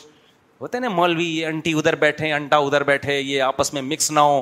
ابے بھائی یہ دنیا بہت آگے جا چکی ہے لوگ کہہ رہے ہوتے ہیں ابے سائنس بہت آگے گورا ان چیزوں سے کیا ہو گیا آزاد تبھی تو چاند اور مریخ پہ پہنچ رہا ہے وہ اور یہ انہیں سوچ میں خواتین ادھر اور پردہ کریں اور مرد ادھر اب یہ کیا مولانا کے ملا لوگوں کے پاس بیٹھتا ہے وہ گورا چاند پہ تو پہنچ گیا لیکن ابا مارکیٹ سے کیا ہو گئے انہیں حرکتوں کی وجہ سے شارٹ ہوئے ہیں مکس گیدرنگ پھر بے پردگی پھر آہستہ آہستہ بےغیرتی بے حیائی لڑکیوں کا گھروں سے بھاگنا ایک دم تھوڑی ہو جاتا ہے آپ لوگ ہمیں مثال دے رہے ہوتے ہیں فلاں جگہ مس گیدرنگ تھی دیکھو کچھ بھی نہیں ہوا کچھ بھی نہیں ہوا او بھائی ایک دم نہیں ہوتا آہستہ آہستہ سوسائٹی خراب ہوتی ہے ابھی کو ایجوکیشن ہے مکس گیدرنگ ہے آہستہ آہستہ سب کچھ ہوگا وہی ہوگا اینڈ جو گورے کا ہوا ہے ابا مارکیٹ سے کیا ہو جائیں گے شارٹ تو اس لیے اللہ نے ابا کو بچانے کے لیے جو ہے نا یہ سارا سیٹ اپ بنایا ہے کہ ابا نہیں نکلے سوسائٹی سے انسان اور جانوروں میں یہ ابا ہی کا تو فرق ہے گدے میں ابا نہیں ہوتا اما سب گدے کی ہوتی ہے ابا نہیں ہوتا گدے میں بکرے بکریوں میں ابا کا پتا چلتا ہے نہیں پتا چلتا تو مما کا تو سب کو پتا ہوتا ہے تو فرق انسانوں میں جانوروں میں یہی ہے کہ انسانوں میں ابا کا بھی پتا ہوتا ہے خیر اللہ تعالیٰ ہمیں دے اور کلچر کے بجائے کس کو فالو کرنے کا حکم دیا جا رہا ہے اسلام کو تو ہم نے اسلام میں عزت تلاش کرنی ہے اسلام کے علاوہ کسی اور راستے میں ہمیں عزت تلاش نہیں کرنی اللہ سمجھنے کی عمل کی توفیق عطا فرمائے وما البلا توحید پرستوں پر کیا کیفیات ہوں گی بتا دیں بتاؤں گا قصائی اگر مجوسی یا فلاں ہو نام فرقوں کے نہیں لیتا بھائی میں ممبر پہ تو ان کا ذبیہ کیا حکم جائز نہیں ہے یہ ضروری ہے کہ ذبح کرنے والا اہل سنت میں سے ہو توحید پرست ہو اور عیسائی اور یہودی کا بھی جائز ہے لیکن مسلمان میں اگر کوئی توحید پر نہیں ہے تو پھر اس کا ذبیہ حلال نہیں ہے کیونکہ وہ اہل کتاب کے حکم میں نہیں ہے وہ پوچھنا یہ ہے کہ بڑے جانور کی قربانی کے جی اچھا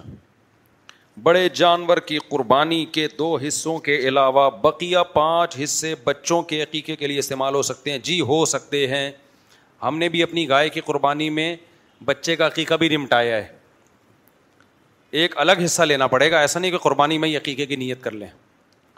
میرے والد رقت کے مالک ہیں اور میں ساتھ کام کرتا ہوں جتنا بھی پیسہ خرچ کرو تو والد صاحب حساب نہیں لیتے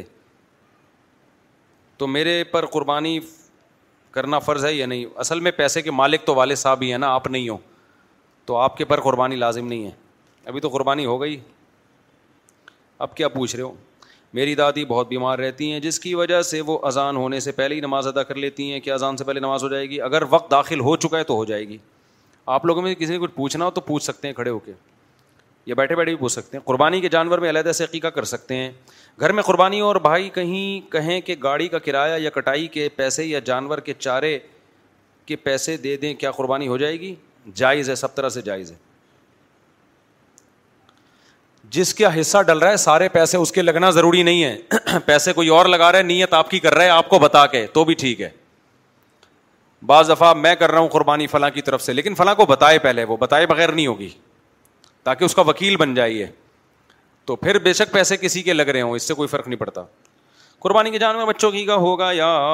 ایسا گھر کے فرض جن کا عقیقہ رہ گیا ہو کیا دنیا میں نقصان میں ہے نہیں عقیقہ کرنا لازم نہیں ہے سنت عمل ہے کوئی فرض نہیں ہے عقیقہ نہ بھی ہو تو بھی کوئی گناہ نہیں ہے کر لینا بہتر ہے اور قربانی کے جانور میں بھی حصہ ڈالا جا سکتا ہے عقیقے کا قربانی کے پیسے نہ ہو نہ قرضہ ہو اور گھر پر مشکل چل رہا ہو تو اس بندے پر قربانی جائز ہے لازم نہیں ہے اس پر پیسے ہی نہیں ہے تو کہاں سے کرے گا بیچارہ میرے بھائی حج پر گئے ہیں وہاں قربانی جو ہوگی تو کیا یہاں کراچی میں بھی ان کی قربانی کرنی ہوگی یہ مسئلہ بہت زیادہ پوچھا جاتا ہے حاجی لوگ یہاں بھی قربانی کریں گے کہ نہیں کریں گے دیکھیں حج میں جو قربانی ہوتی ہے وہ بقرعید والی قربانی نہیں ہوتی وہ دم والی قربانی ہوتی ہے حج تمتو جو کرتا ہے نا ایک ہی سفر میں حج بھی کیا عمرہ بھی کیا الگ الگ احرام سے یا کران کر لیا ایک ہی احرام سے حج بھی کر لیا اور عمرہ بھی کر لیا تو ایسے شخص پر شکرانے کی قربانی لازم ہوتی ہے کہ اللہ نے ایک سفر میں دونوں عبادتوں کی توفیق دے دی تو وہ جو قربانی شکرانے کی قربانی ہے وہ بقرعید والی اس سے واجب ادا نہیں ہوتا بقرعید والی الگ سے لازم رہتی ہے دو شرطوں کے ساتھ نمبر ایک حاجی صاحب صاحب نصاب بھی ہوں یعنی ان کے پاس اتنا مال بھی ہو کہ الگ سے قربانی کر سکیں دوسرا وہ مسافر نہ ہو یعنی مکہ میں پندرہ دن یا پندرہ دن سے زیادہ ٹھہرنے کی نیت ہو بقرعید کے دنوں میں اگر ان دنوں میں مکہ کے اندر پندرہ دن سے پہلے پہلے موو کرنے کا پروگرام ہے تو پھر مسافر پہ قربانی لازم نہیں ہوتی کر دے تو اچھی بات ہے نہیں کرے تو بھی کوئی حرج نہیں ہے مفتی صاحب میری نانی کا گھر ہے جس پر لڑائی ہو رہی ہے میرے چھوٹے ماموں اور والدہ چاہتی ہیں گھر میں تقسیم ہو جائے بڑے ماموں نہیں چاہتے تقسیم ہو میرے نانا کا انتقال ہو چکا ہے نانی کا گھر ہے لڑائی ہو رہی ہے میرے چھوٹے ماموں اور میری والدہ چاہتی ہیں گھر تقسیم ہو جائے بھائی جس میں وارثوں کا حصہ ہے ان کو تقسیم کر کے دینا پڑے گا میں وراثت کو روک لینا یہ ظلم ہے گناہ ہے بہت بڑا اچھا بھائی فرومس ایوری تھنگ گوئنگ آپ ڈورنگز down So to help us, we brought in a reverse auctioneer, which is apparently a thing. Mint Mobile unlimited premium wireless. Ready to get 30, 30, bit to get 30, bit to get 20, 20, 20, bit to get 20, 20, bit to get 15, 15, 15, 15 just 15 bucks a month. So, give it a try at mintmobile.com/switch. slash $45 up front for 3 months plus taxes and fees. Promo for new customers for limited time. Unlimited more than 40 gigabytes per month slows. Full terms at mintmobile.com. Hey, it's Ryan Reynolds and I'm here with Keith, co-star of my upcoming film If, only in theaters May 17th. Do you want to tell people the big news? All right, I'll do. It. Sign up now and you'll get unlimited for $15 a month and six months of Paramount Plus Essential Plan on us. Mintmobile.com slash switch. Upfront payment of $45 equivalent to $15 per month. Unlimited over 40 gigabytes per month. Face lower speeds. Videos at 480p. Active Mint customers by 531.24 get six months of Paramount Plus Essential Plan. Auto renews after six months. Offer ends May 31st, 2024. Separate Paramount Plus registration required. Terms and conditions apply if rated PG. جب بھی کراچی میں طوفان آتا ہے اکثر یہ بات سننے کو ملتی ہے عبداللہ شاہ غازی کی وجہ سے طوفان رکا ہوا ہے بالکل غلط بات ہے کسی کی وجہ سے نہیں رکا ہوا اللہ نے رکا ہوا ہے عبداللہ شاہ غازی یا کوئی بھی کوئی بھی بزرگ ہو وہ تو بیچارے قبر میں کروٹ نہیں لے سکتے جس کروٹ پہ لٹا دو اسی پہ ہی قیامت آ جائے گی ہلیں گے نہیں تو طوفان کہاں سے روکیں گے بھائی طوفان روکنے کے لیے چھت پہ بیگم کو بھیج دیا کریں کیونکہ طوفان کا مقابلہ طوفان ہی کر سکتا ہے سمجھ وہ ایک آدمی کی بیوی پہ جن آ گیا تو کسی نے بتایا بھابھی پہ جن آیا اس نے کہا خود ہی نمٹے گا خود ہی بھگتے گا بھائی کیوں آیا تو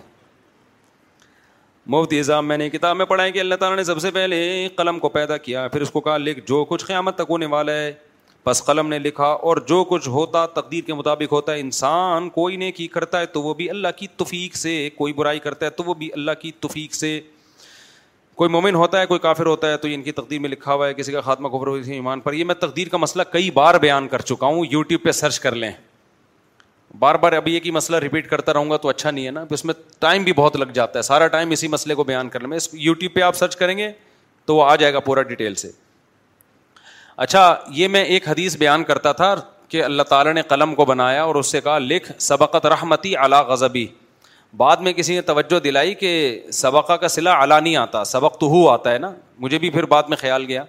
تو وہ حدیث میں سبقت رحمتی غضبی ہے اللہ کا لفظ نہیں ہے اس میں وہ غلطی سے بائی مسٹیک میں نے اعلیٰ کا لفظ بڑھا دیا حدیث کے الفاظ ہیں سبقت رحمتی غضبی میری رحمت ہمیشہ میرے غصے پہ غالب رہے گی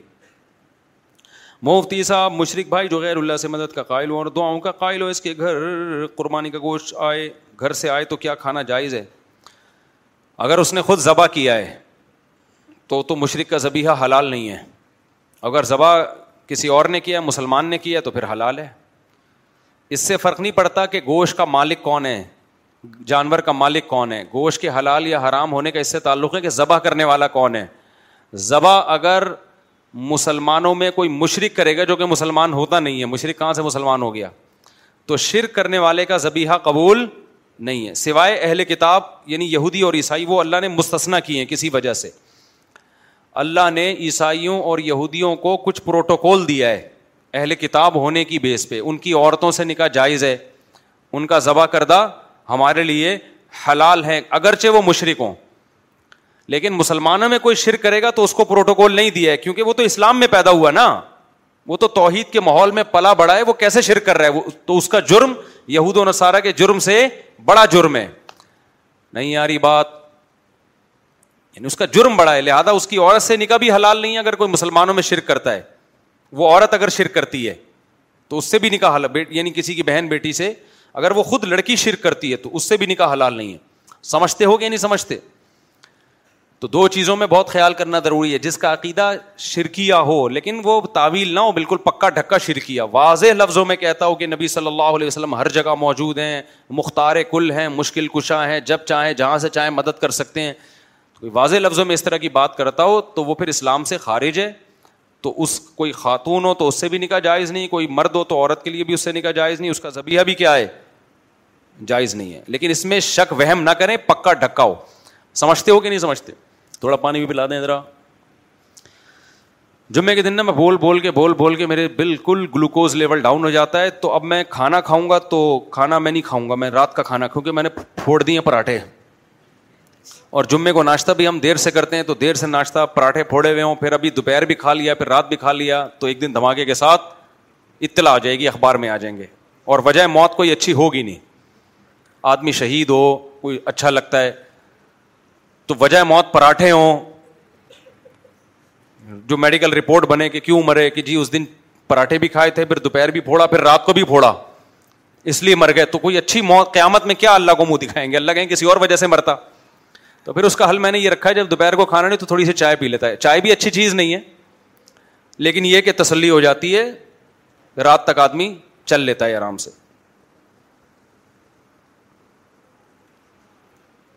ویسے میڈیکلی میں آپ کو بتاؤں رات کے کھانے سے دوپہر کا کھانا بہتر ہے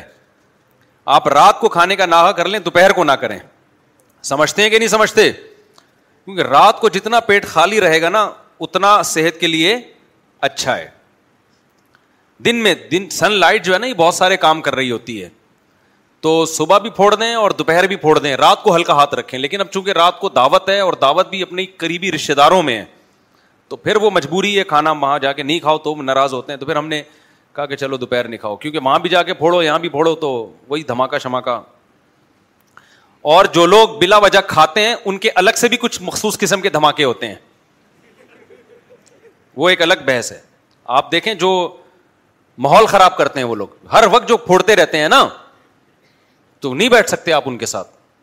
یعنی ایک دھماکہ تو وہ ہوگا جب وہ مریں گے اس سے پہلے بھی دوسروں کو بہت سے لوگوں کو مار چکے ہوتے ہیں وہ اپنے دھماکوں کے ذریعے اچھا میرے بھائی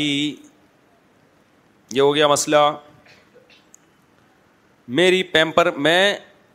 ابھی پیمپر کی دکان کر رہا ہوں اچھا پنچر کی دکان کر رہا ہوں اتنی میٹھی چائے یار میں تو نہیں پی رہا بھائی یہ تو پورا شیرہ بنی ہوئی ہے گلوکوز لیول اتنا بھی نہیں بڑھانا نا یار ان کو بولیں کسی کو کہ نا اس کو ذرا صحیح طرح تمیز سے بنوا لیں تو تھوڑا اس میں چینی کم کروا دیں اور پتی کو ذرا ڈال کے اور ذرا تمیز والی بنائیں اس کو پتی نہیں ہے میں پنچر کی دکان کر رہا ہوں اس میں اگر میٹر سے بجلی استعمال کریں تو بل بہت زیادہ آئے گا کنڈے کی بجلی استعمال کر سکتا ہوں چائنا کٹنگ میں گھر لینا جائز ہے یا نہیں دیکھو کنڈے کی بجلی تو استعمال کرنا جائز نہیں ہے ہاں گورنمنٹ کی پرمیشن سے کہ الیکٹرک والوں کی پرمیشن سے بعض دفعہ لوگ کنڈا لگاتے ہیں تو پھر وہ مہینے کا ایک اسپیسیفک بل دے رہے ہوتے ہیں وہ تو چونکہ ان کی پرمیشن سے تو وہ جائز ہے لیکن نارملی کنڈے کی بجلی استعمال کرنا جائز نہیں ہے البتہ اس سے جو پنچر کا کاروبار چلے گا وہ کاروبار حرام نہیں ہو جائے گا سمجھتے ہیں وہ کاروبار حرام نہیں ہوگا کیونکہ کاروبار جو ہو رہا ہے وہ تو پنچر لگانے کا ہو رہا ہے نا پیسے جو آپ کو مل رہے ہیں کس چیز کے مل رہے ہیں پنچر کے لیے مل رہے ہیں تو وہ ناجائز نہیں ہوگا ایک کام غلط ہو رہا ہے کہ بجلی چوری کیوں کر رہے ہیں یہ غلط کام ہو رہا ہے اس کی مثال ایسے ہے جیسے جو جوسر مشینیں لے کے بیٹھے ہوئے ہیں پھلوں کے جوس بیچ رہے ہیں وہ بھی کنڈے کی بجلی استعمال کرتے ہیں تو وہ استعمال کنڈے کی بجلی ٹھیک نہیں ہے لیکن اس کی وجہ سے ان کا جوس کا کاروبار حرام نہیں ہو جائے گا کیونکہ پیسے کس چیز کے لے رہے ہیں وہ جو آپ کو جوس بنا کے دیتا ہے اس میں آم ہے کیلا ہے اور یہ سب چیزوں کو مکس کر کے جو چیزیں جو دے رہا ہے نا تو اس کے اس کے پیسے ہیں تو لہٰذا یہ کام مفتیوں کا ہوتا ہے کہ وہ وہ بتائیں کہ اس میں حرام کتنا شامل ہے کتنا یہ بالکل یوٹیوب کی ارننگ والی بات ہے اب لوگ فتوا دے دیتے ہیں نا ایک مولوی صاحب کا میں کچھ دن پہلے ایک کلپ دیکھ رہا تھا انہوں نے ٹی وی میں کہا کہ یوٹیوب کی ارننگ بالکل حرام ہے بالکل ناجائز ہے کیونکہ اس میں غیر شرعی اشتہار چلتے ہیں تو مجھے خیال ہوا کہ میں مولوی صاحب سے کہوں کہ آپ جو ٹیلی ویژن میں گئے ہیں آپ کو بھی اس پروگرام کے پیسے دیے جا رہے ہیں تو یہ ٹی وی والے پیسے کما کہاں سے رہے ہیں اشتہارات سے ہی تو کما رہے ہیں تو جس طرح کے اشتہارات یوٹیوب پہ چل رہے ہیں اسی طرح کے ٹی وی پہ بھی چل رہے ہیں بلکہ ٹی وی پہ زیادہ بےحدہ چل رہے ہیں کیونکہ یو ٹیوب میں تو پھر بھی یو ٹیوب کانٹینٹ دیکھتا ہے مذہبی کانٹینٹ ہے تو اس کے لحاظ سے عام طور پہ چلاتا ہے کانٹینٹ اگر میڈیکل آپ ڈاکٹروں کے ویڈیوز دیکھیں اس پہ عام طور پر میڈیسن کے اشتہارات چل رہے ہوتے ہیں تو یو ٹیوب بھی دیکھتا ہے نا کہ یہ جو ویورز ہیں یہ کیا چاہتے ہیں دیکھنا پھر بھی اس میں فوش بھی آ جاتے ہیں تو مجھے خیال ہوا کہ بعض لوگ کیا کرتے ہیں کہ بھائی وہ ایک چیز کے تمام پہلوؤں سے غور نہیں کرتے بس وہ تو اس لیے جو باقاعدہ سرٹیفائڈ مفتی ہوتے ہیں نا جنہوں نے باقاعدہ فتوے کا کام کیا وہ مسائل انہیں سے پوچھنے چاہیے تو وہاں ٹی وی میں جو ارننگ ہو رہی ہے ایڈورٹائزمنٹ کی ہو رہی ہے تو وہ ارننگ بھی حلال ہے اس بیس پہ حلال ہے کہ جو ایڈورٹائز جو پیسے ان کو مل رہے ہیں وہ لڑکیاں دکھانے کے نہیں مل رہے پیسے ان کو اس پروڈکٹ کو پروموٹ کرنے کے مل رہے ہیں سمجھ میں آ رہی ہے بات شیمپو کا اشتہار ہوگا صابن کا اشتہار ہوگا یا اور کسی چیز کا تو وہ پیسے جو بیسک ان کو مل رہا ہے نا وہ آپ اس کی پروڈکٹ کو پروموٹ کر رہے ہیں ہاں کسی فلم کا اشتہار ہے شراب کا اشتہار ہے اس کی ارننگ حرام ہوگی کیونکہ شراب کو پروموٹ کرنا یہ بھی حرام ہے اور اس اس کے کے عوض میں جو پیسے مل رہے ہیں وہ بھی حرام ہے اس کی مثال ہے آپ موبائل شاپ پہ کسی لڑکی کو بٹھا دیتے ہیں موبائل بیچنے کے لیے غلط عمل کیا نا آپ نے لیکن اس سے آپ کی موبائل کا بزنس حرام نہیں ہو جاتا بے حیائی پھیلانے کا گنا ہوگا آپ کو کہ لڑکیوں کو جوان لڑکیوں کو آپ کیوں بٹھا رہے ہیں بغیر پردے کے بعض لوگ یہ کام کرتے ہیں کہ دکان پہ چل نہیں رہا انکل بٹھا دیے تھے موبائل بک نہیں رہا کسی سے انٹی ادھار لی ان کو دکان پہ لے جا کے بٹھا دیا انٹی بھی بڑی اٹریکٹو سی اور ادھورے کپڑے سارا کراؤڈ انہیں کی شاپ پہ تو اب اس میں بھی کسی بھی مفتی سے آپ پوچھیں گے وہ کہیں گے یہ عمل تو حرام ہے ناجائز ہے بے حیائی پھیلا رہے ہیں آپ لیکن اس کی وجہ سے موبائل کی ارننگ حرام نہیں ہوگی کیونکہ پیسے لڑکیوں کے نہیں دیے جا رہے پیسے تو اس موبائل کے دیے جا رہے ہیں نا وہی آئی فون وہ اس دکان سے خریدتا تین لاکھ کا اس دکان پہ بھی کتنے کا ہے تین لاکھ کا ہی ہے تو پیسے تین لاکھ ہی آئی فون ہی کے مل رہے ہیں سیمسنگ کے مل رہے ہیں یا اور کسی کمپنی کے مل رہے ہیں سمجھتے ہیں کہ نہیں سمجھتے یہ عمل بہر ناجائز ہے کہ آپ نے لڑکی بٹھا کے بےحائی کیوں پھیلا رہے ہیں سمجھتے ہو تو ناجائز بھی اس کے لیے جو بٹھا رہا ہے جو بٹھا نہیں رہا اس کے لیے تو یہ بھی ناجائز نہیں ہے تو یو ٹیوب پہ جب آپ کے ایڈ چلتے ہیں تو آپ تھوڑی چلا رہے ہو چلا کون رہا ہے یو ٹیوب چلا رہا ہے نہ آپ کے مشورے پہ چلا رہا ہے نہ آپ کی ترغیب پہ چلا رہا ہے تو یو ٹیوب والوں سے ہماری ملاقات ہوئی تو ہم ان سے کہیں گے کہ یو ٹیوب پہ آپ ایسے فوش اشتہار نہ چلائیں یہ بری بات ہے لیکن نہ اس اشتہار کی آمدن حرام ہے نہ ان ایڈ کے لیے جگہ دینا حرام ہے کیونکہ آپ نے جو جگہ دی ہے وہ جگہ کمپنیوں کی پروڈکٹ کو پروموٹ کرنے کے لیے دی ہے جیسے آپ نے کسی کو اپنی دکان کرائے پہ دی ہے موبائل بیچنے کے لیے یا گولے گنڈے کے لیے دی ہے اب اس نے لڑکیاں لا کے بٹھا دیں تو نہ آپ کے سے پوچھ کے بٹھائی ہیں نہ اس کی نسبت آپ کی طرف ہوگی جس نے بٹھائی ہے اس کو کہا جائے گا تو یو ٹیوب چونکہ کوئی کوئی چار مہینے تو لگے بھی نہیں یو ٹیوب والوں کے تبلیغ میں کہ وہ شری مسائل کا خیال کریں تو جب لگ جائیں گے تو پھر وہ بھی اس چیز کا خیال کریں گے تو جب تک خیال نہیں کرتے تو یہ پوری قوم کے لیے ایک لاکھوں لوگوں کے لیے روزگار کو حرام قرار دینا یہ کوئی یعنی یہ اس وہ مفتی تو میرا خیال ہے یہ بات کہہ سکتا ہے جو بےچارا بند کمرے میں بیٹھا ہو جس کو پتا ہی نہ ہو یا جس کو فتوے میں کوئی بہت زیادہ مہارت نہ ہو لیکن جن کو مہارت ہوتی ہے صبح شام مسائل دیکھ رہے ہوتے ہیں سن رہے ہوتے ہیں ریسرچ کا کام کرتے ہیں پھر قوم کی ضرورت کو بھی دیکھتے ہیں اب آپ ایک یہ پہلو بھی ہے اس میں کہ پاکستان ویسے ہی غربت کے دلدل میں پھنسا جا رہا ہے تو اس وقت تو جتنے بھی ماہرین معیشت سے میں ملا ہوں وہ کہتے ہیں جب تک باہر کا پیسہ نہیں آئے گا آپ کا ملک ترقی نہیں کرے گا تو باہر کا پیسہ جو ریمیڈنس کے نام پہ رقمیں آتی ہیں نا یہ سب سے بہترین ذریعہ اس کا یو ٹیوب ہے ڈالر آتے ہیں اس میں تو اس سے آپ کا ملک ترقی کرے گا اگر آپ یو ٹیوب کی ارننگ کو حرام کہہ کے بعض لوگ بیٹھے ہیں بیٹھے ہوئے ہیں لینا دینا کسی سے کچھ بھی نہیں ہے بس بیٹھ کے فتوے کچھ لوگ تو بےچارے مخلص ہیں ان کو وہ حرام کہتے ہیں اپنے اخلاص سے لیکن ان کی علمی ریسرچ بہت زیادہ نہیں ہے فتوے کا کام پراپر کرتے نہیں ہیں ہر چیز کے ماہرین ہوتے ہیں نا دیکھیں ایک ڈاکٹر ابھی ایم بی بی ایس کر کے فارغ ہوا ہے تو کیا فوراً کلینک حوالے کر دی جاتی ہے اس کے وہ جب تک پریکٹس نہیں کرتا تو اس کو ڈاکٹر سمجھا نہیں جاتا اسی طرح مفتیان کرام کا ایک پورا پروسیز ہوتا ہے کورس ہوتا ہے پھر اس کے بعد کئی سال ماہر مفتیوں کی نگرانی میں بیٹھ کے فتوے کا باقاعدہ کام کرنا پڑتا ہے اس کے بعد جا کے مسائل کی تحقیق کی صلاحیت پیدا ہوتی ہے یہ ایسا ہی نہیں ہے کوئی بھی بخاری کی حدیث نمبر فلاں اور مسلم کی حدیث نمبر فلاں اور قرآن کی آیت بیٹھ ریفرنس دے کے فتویٰ دینا شروع کر دے ایسا نہیں ہوتا بہت سارے پہلوؤں پہ غور کر کے ایک جو صحیح مفتی ہوگا وہ فتوا دے گا تو اب یہاں پر بھی یہی مسئلہ ہوا ہے کہ بعض لوگوں نے بیٹھ کے کی ارننگ حرام ہے اور ناجائز ہے اور بے حیائی پھیلانے کا ذریعہ ہے تو یہ دیکھ نہیں رہے ہوتے کہ اس کا اثر کیا پڑے گا پیچھے تو بے حیائی حرام ہے حرام رہے گی اس کو پھیلانا بھی گناہ لیکن جو پھیلانے جو پھیلانے والا ہے اس کی طرف نسبت کی جائے گی تو آپ نے یو ٹیوب کو جیسے آپ کسی کو اپنی دکان دیتے ہیں یا اپنا گھر کرائے پر رہنے کے لیے دیتے ہیں وہ اس میں اگر کوئی فلمیں دیکھ رہا ہے ڈرامے دیکھ رہا ہے تو آپ نے دیا ہے رہائش کے لیے تو بیسک چیز کیا ہے ہاں شراب خانہ کھول کے دے دیا وہ حرام ہوگا آپ نے رہنے کے لیے دیا ہے اس میں جو چیزیں کر رہا ہے وہ ایک آرز ہے تو آپ نے بھی یو ٹیوب کو جب اپنا چینل مونیٹائزیشن کر کے دے دیا تو بیسیکلی آپ نے کمپنیوں کی پروڈکٹ کو پروموٹ کرنے کے لیے دیا ہے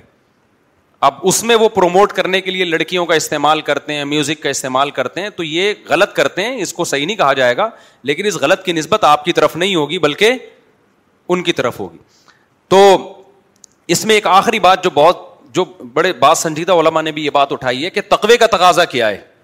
بھائی تقوا کا تو تقاضا یہی ہے نا کہ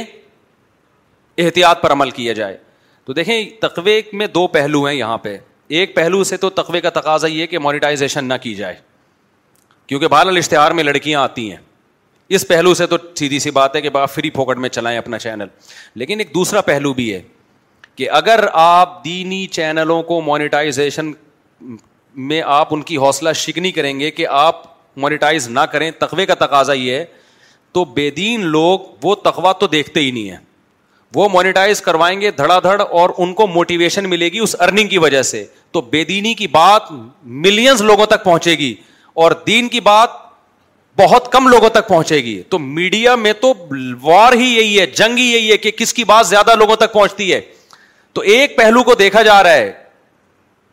کہ اس میں بے حیائی آ رہی ہے دوسرے پہلو کو نہیں دیکھا جا رہا کہ مانیٹائزیشن کی وجہ سے کیونکہ ہم نے سب کو اجازت دی ہوئی ہے مانیٹائز بھی کراؤ بھائی پیسے بھی کماؤ اگر ہم یہ اجازت نہ دیتے تو کتنے بڑے بڑے مشہور اسکالرز ہیں وہ یوٹیوب سے غائب ہو گئے وہ ان کی بات جتنی پھیلنی چاہیے تھی اتنی پھیلی نہیں ہے تو ہوتا ہی ہے کہ آپ کی بات کو لوگ پیسوں کی لالچ میں آگے پھیلا دیتے ہیں تو کوئی بات نہیں یار آخرت کے لیے پھیلاؤ پیسوں کے لیے پھیلاؤ پھیلاؤ تو صحیح نا پھیلے گی تو نا بات اس میں اور دوسری بات یہ ہے کہ پیسے کمانے کی نیت اور اللہ کی رضا یہ دونوں جمع ہو سکتی ہیں یہ دونوں ایک دوسرے کے متضاد نہیں ہے نبی صلی اللہ علیہ وسلم صحابہ کو موٹیویٹ کرنے کے لیے میدان جنگ میں کہتے تھے کہ آپ صلی اللہ علیہ وسلم فرماتے تھے جس نے فلاں کافر کو قتل کیا جو دشمن ہے اسلام کا تو جتنا اس کے پاس مال ہوگا سارا قاتل کا تو صحابہ کو جذبہ ملتا تھا اب جہاد بھی ہو رہا ہے اور اس میں نیت یہ بھی ہو رہی ہے حوصلہ افزائی کے لیے کہ بھائی میں نے اگر قتل کر دیا تو اس کے پاس جتنا مال ہوگا کس کو ملے گا میرا تو بہت سے صحابہ نے کہا کہ چلو معاش بھی ہو رہا ہے اور ثواب بھی مل رہا ہے تو ایک آدمی پان گٹ کے بیچ کے پیسہ کماتا ہے ایک آدمی چوری کر کے پیسہ کماتا ہے اس سے بہتر نہیں ہے کہ وہ اسلام کی تبلیغ بھی ہو جائے اچھی بات بھی دنیا میں پھیل جائے اور آپ کی ایک منتھلی ارننگ بھی ہو جائے تاکہ آپ کو کمانے کے دوسرے طریقے اختیار نہ کرنے پڑے سمجھ میں آ رہی ہے بات کہ نہیں آ رہی اس لیے میں کہتا ہوں دینی چینلوں کو مانیٹائز بھی کریں اس سے پیسہ بھی کمائیں آپ ایک غلط چیز کو بھی تو سورس آف انکم بنا سکتے تھے نا آپ نے اسلام کی تبلیغ کو بنا دیا تو اس میں کوئی حرج نہیں ہے اس کو یہ نہیں کہیں گے قرآن کو بیچ رہا ہے بعض لوگ کہتے ہیں یہودی جو تھے وہ اللہ کے دین کو بیچ کے پیسہ کماتے تھے دین کے ذریعے پیسہ کماتے تھے تو یہودی کیا کرتے تھے دین میں تحریف کر کے پیسہ کماتے تھے سمجھتے ہو کہ نہیں سمجھتے ایک صاحب نے کہا نا کہ یہ جو مولانا لوگ تنخواہیں لیتے ہیں امامت کی تنخواہ لیتے ہیں اذان کی تنخواہ لیتے ہیں قرآن تو کہہ رہے لا تشترو بھی آیات اللہ سمن خلیلا میری آیات کو چند ٹکوں کے بدلے میں مت بیچو دیکھو یہودیوں کو قرآن کہہ رہے کہ یہ لوگ اللہ کی آیات کو بیچتے تھے یہ مولانا لوگ بھی نماز میں قرآن پڑھنے کے پیسے لے رہے ہیں تنخواہ لے رہے ہیں نا تو مولانا امین صفد رکاڑوی صاحب اللہ ان کی مغفرت فرمائے بڑا اچھا جواب دیتے تھے انہوں نے کہا جب بھی کوئی آپ کے سامنے یہ آیت پڑھے نا تو اس سے کہو یہ قرآن تم نے کہاں سے خریدا ہے کیونکہ فلاں جگہ سے انہوں نے کہا اللہ کہہ رہے میری آیتیں نہ بیچو اور دکاندار نے پورا قرآن تمہیں بیچ دیا اس کو یہ آیت کیوں نہیں پڑھ کے سنائی میں سمجھا پا رہا ہوں اپنی بات پورا قرآن بیچ دیا ہدیے کے نام پہ اس کی قیمت لے لی ہے تو وہ قیمت ہی نا اس کو کہا ہدیہ جاتا ہے احترامن ہے تو قیمت ہی اس کو کیوں نہیں سنائیے یہ مولوی کیوں مولویوں کے پیچھے کیوں پڑے ہوئے ہو تو اس سے پتا چلتا ہے بھائی ہر آیت کا ایک خاص مقصد ہوتا ہے جو علما کو پتا ہوتا ہے کہ یہ آیت کس موقع کے لیے تو یہودی جو اللہ کی آیات کو بیچتے تھے وہ تحریف کرتے تھے صحیح مسئلہ نہیں بتا رہے غلط بتا رہے ہیں تاکہ لوگ خوش ہوں اور ان کو نذرانے دیں آج بھی ایسے اسکالر موجود ہیں حق نہیں بیان کرتے تاکہ لوگوں سے ہدیے نظرانے بند نہ ان کو پتا ہے ہم نے صحیح توحید بیان کر دی لوگ بھاگ جائیں گے صحیح عقیدہ بیان کر دیا لوگ بھاگ جائیں گے تین طلاق کو تین کہہ دیا لوگ بھاگ جائیں گے تو انہوں نے کہا تین کو ایک بولو تاکہ لوگ کیا ہیں آتے رہیں تو یہ تحریفیں آج بھی ہوتی ہیں کوئی عزت کے لیے تحریف کرتا ہے کوئی پیسوں کے لیے تحریف کرتا ہے تو یہ تحریف مراد ہے قرآن مجید میں تو اگر کوئی دینی چینل کو مانیٹائز کرتا ہے کہ یار میں دوسرا بھی اس کی ایک مثال دیتا ہوں دیکھو نبی صلی اللہ علیہ وسلم نے فرمایا کوئی اپنی زوجہ سے اپنی خواہش پوری کرتا ہے اس کو اس پہ بھی اجر ملتا ہے تو صاحبہ نے عرض کیا یار رسول اللہ وہ تو اپنی خواہش پوری کر رہا ہے تو اس پہ اجر کیوں مل رہا ہے آپ نے فرمایا حرام طریقے سے خواہش پوری کرتا زینا کرتا تو گنا ملتا کہ نہیں ملتا صاحبہ نے کہا ملتا تو فرمایا کہ اس نے گنا سے بچ کے کدھر جا رہا ہے حلال تو فرمائی عجیب بات ہے تم حلال چھوڑ کے برائی کی طرف جاتا تو اس کو برائی کاؤنٹ کرتے برائی چھوڑ کے حلال کی طرف آ رہا تو اس کو اچھائی کاؤنٹ نہیں کر رہے یعنی نبی نے خود صحابہ پہ اشکال کیا کہ ایک آدمی حلال چھوڑ کے برائی کی طرف جاتا زینا کی طرف جاتا تو اس کو تو تم کاؤنٹ کرتے گنا مل رہا ہے وہ برائی چھوڑ کے کدھر جا رہا ہے حلال کی طرف جا رہا ہے کہ میں جائز طریقے سے اپنی خواہش پوری کروں گا تو اس کو تم اچھائی کاؤنٹ نہیں کر رہے اچھائی پہ ثواب ملتا ہے نا تو اسی طرح کوئی مونیٹائز کر کے دینی چینل اگر پیسے کما رہا ہے تو پیسوں کی نیت بھی کرے اور یہ نیت بھی کرے کہ یا اللہ میں غلط طریقے سے بھی پیسے کما سکتا تھا برائی کو پروموٹ کر کے بھی کما سکتا تھا پان گٹ کے سگریٹ کے ذریعے بھی کما سکتا تھا لیکن میں چاہ رہا ہوں کہ میں ذریعہ آمدن ایسا بناؤں جس میں تیرے دین کی تبلیغ بھی ہو کوئی اچھا کام ہو اس کی مثال ایسے ہے ایک ڈاکٹر لوگوں کا علاج کر کے پیسے لیتا ہے ہم اسے کہتے ہیں یار آپ پیسے تو لیں لیکن نیت انسانیت کی خدمت کی بھی کریں اس سے کیا ہوگا کہ آپ کو جان بچانے کا ثواب ملے گا کیونکہ قرآن کیا کہتا ہے جس نے ایک انسان کی جان بچائی تو ایسے جیسے انسانیت کی جان بچائی اس نے ہے نا تو چاہے فری میں بچائی ہو چاہے پیسے لے کے بچائی ہو اس سے کوئی فرق نہیں پڑتا لیکن نیت کیا کرے پیسوں کے ساتھ آخرت کی نیت بھی کرے اب ایک ڈاکٹر لوگوں کی جان بچا رہا ہے اس کو پیسے بھی مل رہے ہیں ہم اس کو یہی کہتے ہیں کہ بھائی آپ میڈیکل سائنس کے علاوہ بھی تو کوئی شعبہ اختیار کر سکتے تھے نا پیسہ کمانے کے تو آپ نے ایک اچھے اچھے شعبے کو آپ نے اختیار کیا جس میں انسانیت کا فائدہ ہے تو اس میں نیت تبدیل کر لیں گے تو ان شاء اللہ پیسوں کے ساتھ آپ کو ثواب بھی ملے گا تو اس لیے میں لوگوں سے کہتا ہوں بھائی آپ اس میں اگر رز بھی ہوگا تو یہ کام دل جمی سے کرتا ہے انسان بلکہ علما تو یہ کہتے ہیں کہ جو ٹیچر ہیں آج کل جو آپ پڑھاتے ہیں آن لائن اس میں بھی تنخواہ لیا کریں وجہ اس کی یہی ہے کہ آپ تنخواہ نہیں لیں گے آپ پابند نہیں ہوں گے آپ کو موٹیویشن کچھ تو ملے گی اور پابندی نہیں ہوگی آپ کو تو اس کے نتیجے میں نقصان دین کا ہوگا جب آپ تنخواہ لے کے پڑھائیں گے تو آپ پابند ہوں گے آپ ناغا نہیں کر پائیں گے تو اخلاص کا ایک درجہ تو بہت اعلیٰ درجہ ہے وہ یہ کہ کچھ بھی نہ لیں اور دین کی خدمت کریں آپ یہ بہت اعلیٰ درجہ ہے یہ والا درجہ آج کل مارکیٹ میں کیا چل رہا ہے شارٹ چل رہا ہے تو اس کی وجہ سے اعلی درجے کے چکر میں درمیانہ درجہ بھی نہیں ہوتا تو اصل تو یہی ہے کہ کچھ بھی نہ لیں اور اعلیٰ درجے کی دین کی خدمت کریں لیکن یہ مارکیٹ میں اویلیبل نہیں ہے یہ والا ہے بہت کم لوگ ہیں جو فی سبیل اللہ بہت سارا کام کر رہے ہیں لیکن پھر آگے ان کے بھی سائڈ افیکٹ ہوتے ہیں وہ کام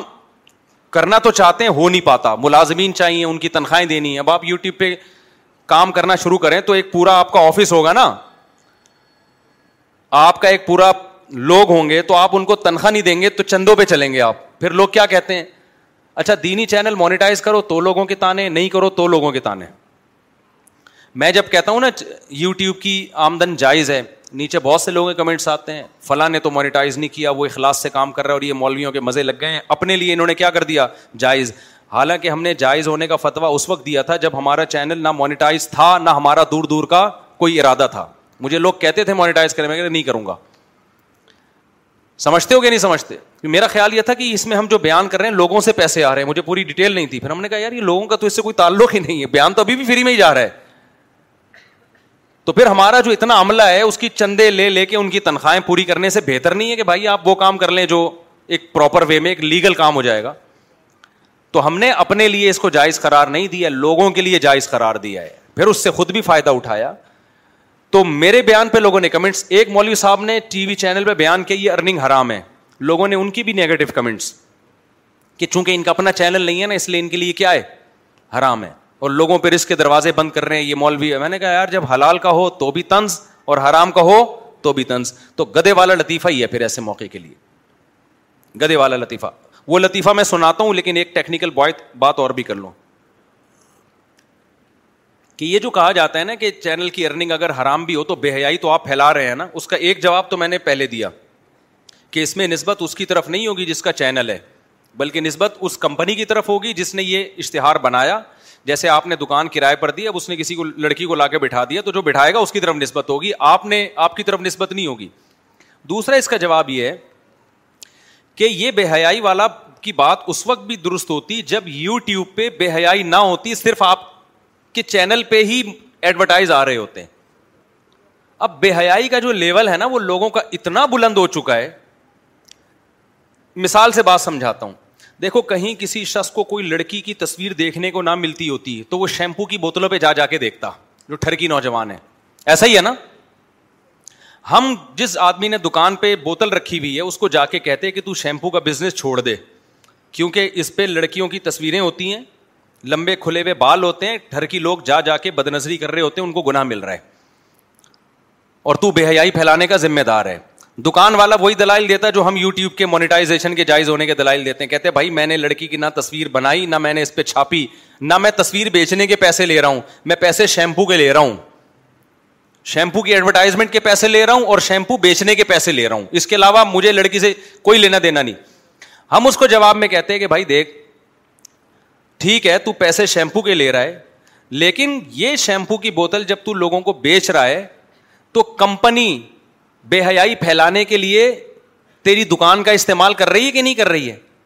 کہ بوتلیں تیری دکان پہ لا کے رکھ دی اس نے جس میں لڑکیوں کی تصویریں تو تو بے حیائی پھیلانے کا ذریعہ تو بن رہا ہے نا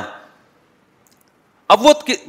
کتنی بھی تقریر کرے کہ میں ذریعہ نہیں بن رہا بھائی میں تو شیمپو کے پیسے لے رہا ہوں آپ کہیں پھر بھی پھیل تو رہی ہے نا آخر میں وہ جواب کیا کہے گا مولوی صاحب آپ کس دنیا میں رہتے ہو جس نے لڑکیوں کی ٹھڑک پوری کرنی ہوگی نا وہ جا کے پورن موویز دیکھ رہا ہے آج کل جا کے وہ طوائف خانوں میں جا رہا ہے نیٹ کلب میں جا رہا ہے وہ نائٹ کلبوں میں جا رہا ہے اس کو یہ نہیں ہے کہ وہ شیمپو پہ بنی ہوئی بوتل وہ پرانے زمانے کے لانڈے لپاڑے یہ کام کیا کرتے تھے ہمیں یاد ہے جب ہم اسکول کالج میں پڑھتے تھے نا تو کچھ مخصوص قسم کے لڑکے ہوتے تھے اسکول میں بالکل کلاس میں پیچھے بیٹھتے تھے وہ انہیں کہیں کسی کو کوئی فوٹو مل گئی نا لڑکی کی وہ سب بیٹھ کے اجتماعی اس پہ غور و فکر کر رہے ہوتے تھے بیٹھ کے ہر کلاس میں اسکولوں میں ایسا ہوا کر کچھ کرڈے لپاڑے غلط قسم کے وہ بیٹھ بیٹھ کے دیکھ رہے ہوتے تھے اب وہ زمانہ کیا ہے ایک ٹھرکی نے مجھے بتایا ٹھرکی تو نہیں کہنا چاہیے بے چارا اچھا آدمی ہے وہ بس بچپن کی غلطیاں تھیں اس کی اس نے مجھے بتایا کہ مفتی صاحب ایسا دور تھا کہ میں نیا نیا بالغ ہوا تو مجھے کہیں کوئی تصویر مل گئی کوئی لڑکی کی تصویر نہ پڑی ہوئی تو نیم برہانہ لباس تھا اس کا کہہ رہے میں نے وہ سنبھال کے کچرا کنڈی میں جا کے پتھر کے نیچے چھپا کے رکھ دی میں نے وہ اب اس کی یہی فلم تھی روزانہ آ کے اس کو دیکھ کے کیا ہوتا تھا خوش ہوتا تھا یہ وہ دور تھا اور کہہ رہے پھر اس پہ توبہ استفار کرتا اللہ سے یا اللہ یہ میں نے کیا مجھے اسی محلے کے ہیں شروع میں میں نے ٹھرکی اس لیے سے میں نے رجوع کیا وہ بولے گا یار مولوی صاحب میں نے اپنا واقعہ سنا آپ مجھے ٹھرکی بول دیا تو وہ اب اب بڑا دیندار ہے ماشاء اللہ ادھر ہی رہتا ہے نیک آدمی ہے وہ اپنا واقعہ مجھے اس لیے بتا رہا تھا میں نام بھی بتا دیتا لیکن وہ سمجھ جائے گا نا بولے گا مجھ صاحب اتنا کیوں ایکسپلین کر رہے ہو حالانکہ یہ اس کی تعریف ہے اس زمانے کے لحاظ سے اس زمانے کے لحاظ سے کیا یہ کہ اتنا نیک آدمی ایک تصویر دیکھ رہا ہے پھر توبہ استعمال کر رہا ہے اس زمانے کے لحاظ سے ورنہ تو یہ بھی برا عمل ہے ایسا نہ ہو آپ یہ کام شروع کر دیں کہ یار مفتی صاحب کہنے بڑا نیک آدمی ہے تو اب یہ لطیفہ ہے یا نہیں ہے اب جس نوجوان نے یہ کرنا ہوگا وہ یوٹیوب کے اشتہار نہیں دیکھے گا بھائی وہ سمجھ رہے ہو اب اس نے یہ نہیں دیکھنا کہ ایڈورٹائزمنٹ میں لڑکیاں آ رہا وہ اس کے لیے بے حیائی کے راستے بہت زیادہ کھلے ہوئے ہیں تو اس پہلو سے بھی اگر غور کیا جائے نا تو پھر اس کی مانیٹائزیشن پہ پابندی لگانا اس کو ناجائز قرار دینا سوائے لوگوں کے منہ سے نوالا رسک چھیننے کے اس کا اور رزلٹ نتیجے کے اعتبار سے کوئی اور مطلب بنتا نہیں ہے سمجھتے ہیں کہ نہیں سمجھتے تو اس لیے مانیٹائزیشن جائز ہے ہماری رائے یہی ہے اور اپنے لیے نہیں ہے اللہ کی قسم کہ اپنے فائدے کے لیے ہم کر رہے ہوں پبلک کے لیے ہم نے اس میں گنج میں نے تو اس میں شروع سے ہی کیونکہ بعض علماء کا موقف سخت تھا میں شروع سے ہی ان سے لڑتا رہا کہ بھائی لوگوں پہ رسک کے دروازے مت روکیں جہاں گنجائش کا پہلو نکلتا ہے وہ لوگ غربت سے مر رہے ہیں آپ ایک بہیائی کے پہلو کو دیکھ رہے ہیں ادھر بہت سارے پہلو اور بھی اور بہیائی کے راستے دوسرے بہت زیادہ ہیں پھر بھی گنا بہرحال گنا ہے ہم گنا کو کو حلال نہیں کر رہے تو ہم آج بھی کہتے ہیں جو کمپنیاں یہ اشتہارات بنا رہی ہیں وہ ناجائز کام کر رہی ہیں اور ایسے اشتہار بنانے کے پیسے بہرحال ناجائز ہوں گے بنانا تو بہرحال ناجائز ہے نا تو جو بنا کے پیسے کما رہا ہے وہ بہرحال ناجائز ہے لیکن اس میں بھی ناجائز کا عنصر شامل ہو رہا ہے کیونکہ بہت سی چیزیں وہ جائز بھی بنا رہا ہے اس میں تو اس کی بھی پوری ارننگ کو حرام نہیں کہا جائے گا سمجھتے ہو کہ نہیں سمجھتے تو اس لیے پاکستان میں جو ہے نا ابھی فری لانسنگ کے ذریعے اگر آپ ڈالر باہر سے بیرون ملک سے اندر لا سکتے ہو یا اور کسی طریقے سے باہر کا پیسہ لا سکتے ہو تو اس وقت تو جو لوگ بھی ملک بچانے کی فکر میں لگے ہوئے ہیں وہ میرے پاس تو ہر طرح کا طبقہ آتا ہے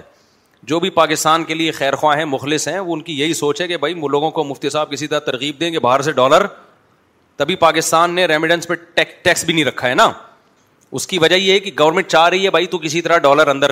ملک میں لے کر آ کسی طریقے سے تو آپ کمائیں کسی بھی طریقے سے اور احتجاج بھی کریں یوٹیوب سے آپ کے مینجمنٹ سے آپ کی ملاقات ہو گئی تو آپ بول دیں سر آپ کائنڈلی یہ کام نہ کریں لیکن یوٹیوب یا گوگل آپ سے کہے گا کہ بھائی لوگ اشتہار اس کے علاوہ کوئی بنا نہیں رہے ہیں تو بات گھوم پھر کر ان تاجروں کی طرف آ جائے گی جو اس طرح کے اشتہار بنا رہے ہیں وہ بہرحال ذمہ دار ہیں ان کے لیے غلط ہے ایسے اشتہار بنانا البتہ کوئی ایسا اشتہار ہو جس کا مقصد ہی لڑکی دکھانا ہو وہ بہرحال کیا ہوگا ناجائز اور اس کی ارننگ بھی ناجائز ہوگی تو ہم یہی وجہ ہے کہ جو لوگ بھی یو ٹیوب سے کماتے ہیں ان کو ہم کہتے ہیں کہ پانچ سے دس فیصد جو ہے ایک اندازے کے مطابق آپ اس سے منتھلی صدقہ کریں کیونکہ اس میں کچھ نہ کچھ حرام شامل ہو جاتا ہے اور پھر آخر میں بتا دوں کہ یہ سب ہم نے اپنے لیے نہیں کیا ہے اور نہ اس چکر میں میں نے چار شادیاں کی ہیں لوگ کہتے ہیں ان کے یوٹیوب کے چینل مانیٹائز ہوئے ہیں اس لیے چار ہم نے جب کی ہیں نا جب شادیاں اس وقت ہماری سورس آف انکم ایسی تھی کہ آپ سن کے بے ہوش ہو جائیں آپ بولیں اس میں ایک نہیں کرتا اور مفتی صاحب نے اتنے بچے بھی پیدا کر لیے اور اللہ نے کھلایا پلایا بھی اور میں لوگوں کو بتاتا ہوں کہ رسک کس کے ذمے ہے اللہ کے ذمے اور یہ جو بارہ کروڑ بارہ کروڑ میرے بارے میں مشہور ہے سب غلط ہے اتنا نہیں ہے اور جتنا بھی ہے وہ میرے پاس تو ہے ہی نہیں وہ تو سارا ایڈمن کے پاس ہے سارا حساب بھی انہیں کے پاس ہے ساری تنخواہیں بھی وہی دیتے ہیں وہ تو میرے پاس ہے بھی نہیں وہ تو وہ مجھے جو بھیج دیں اس میں سے کچھ میرے لیے بھی بھیج دیتے ہیں وہ تو وہ میرے پاس ہے بھی نہیں اتنا بڑا دل آج کل مارکیٹ میں کسی کا ہوتا نہیں ہے کہ چینل آپ کا ہو یعنی آپ کے نام پہ ہو اور آپ کہیں کہ مجھے حساب بھی نہیں لینا تو تنس کرنے والے تو کرتے رہیں گے وہ گدے والا لطیفہ ہے کہ جو مولوی یو ٹیوب کی ارننگ کو حرام کہتے ہیں لوگ ان پہ بھی تنس کر رہے ہیں جو حلال کہتے ہیں ان پہ بھی تنس کر رہے ہیں تو وہ گدے والا لطیفہ ہے کہ وہ ایک آدمی گدھے پہ بیٹھ کے جا رہا تھا اپنے بیٹے کو نیچے اور خود بیٹھا ہوا ہے بچہ گدھے کو لے کے چل رہا ہے لوگوں نے کہا دیکھو باپ ہونے کا ناجائز فائدہ اٹھا رہا ہے باپ ہونے کا ناجائز فائدہ معصوم بچہ کمزور اس کو نیچے اور خود سواری کے مزے اس نے بچے کو اوپر بٹھا دیا خود نیچے آ گیا اب لوگوں نے کہا دیکھو یار ابھی سے بچے کو بدتمیز بنا رہا ہے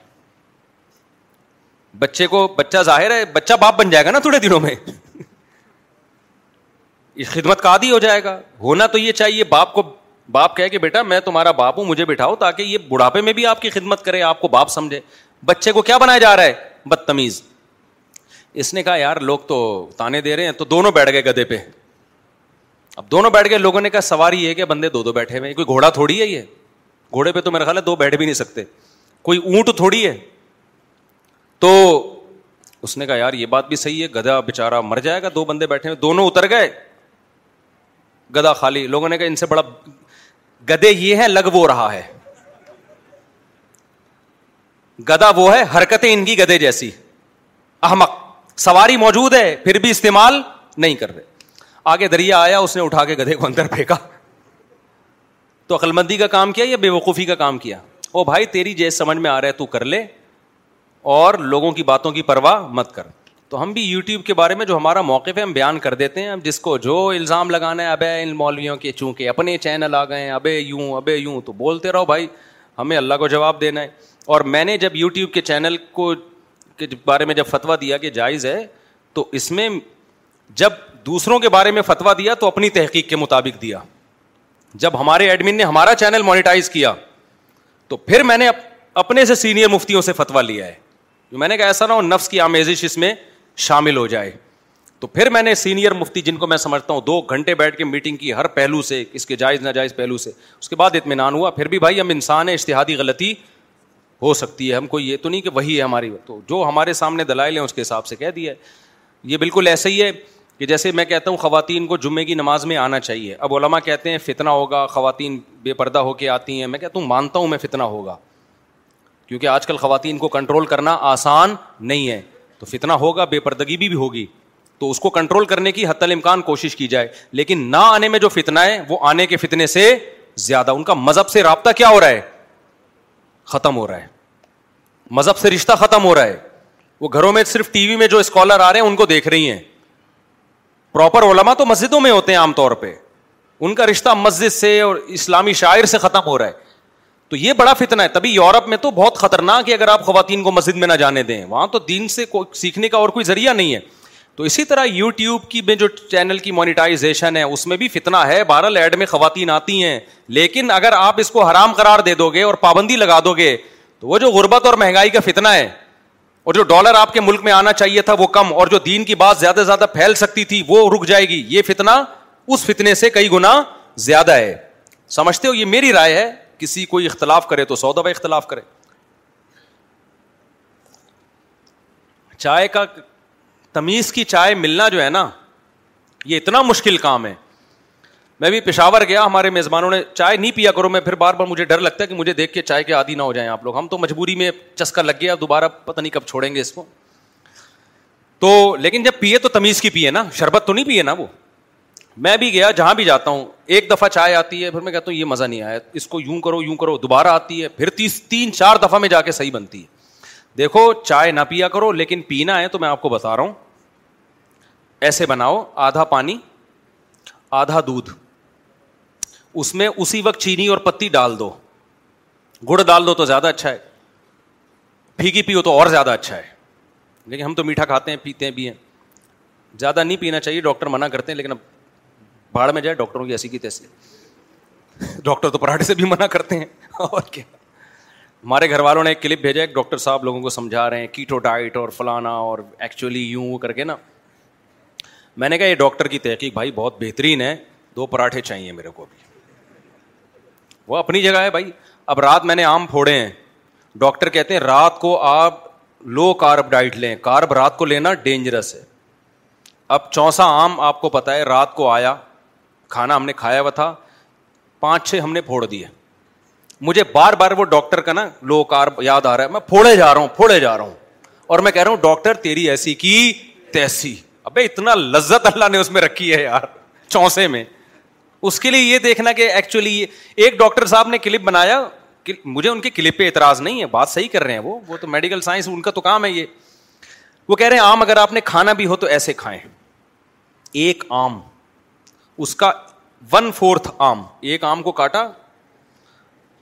اور اس کے ساتھ سیلڈ تاکہ جو اس میں جو گلوکوز ہے نا اس کا لیول کیا ہو جائے فائبر کی وجہ سے اس کے ساتھ سیلڈ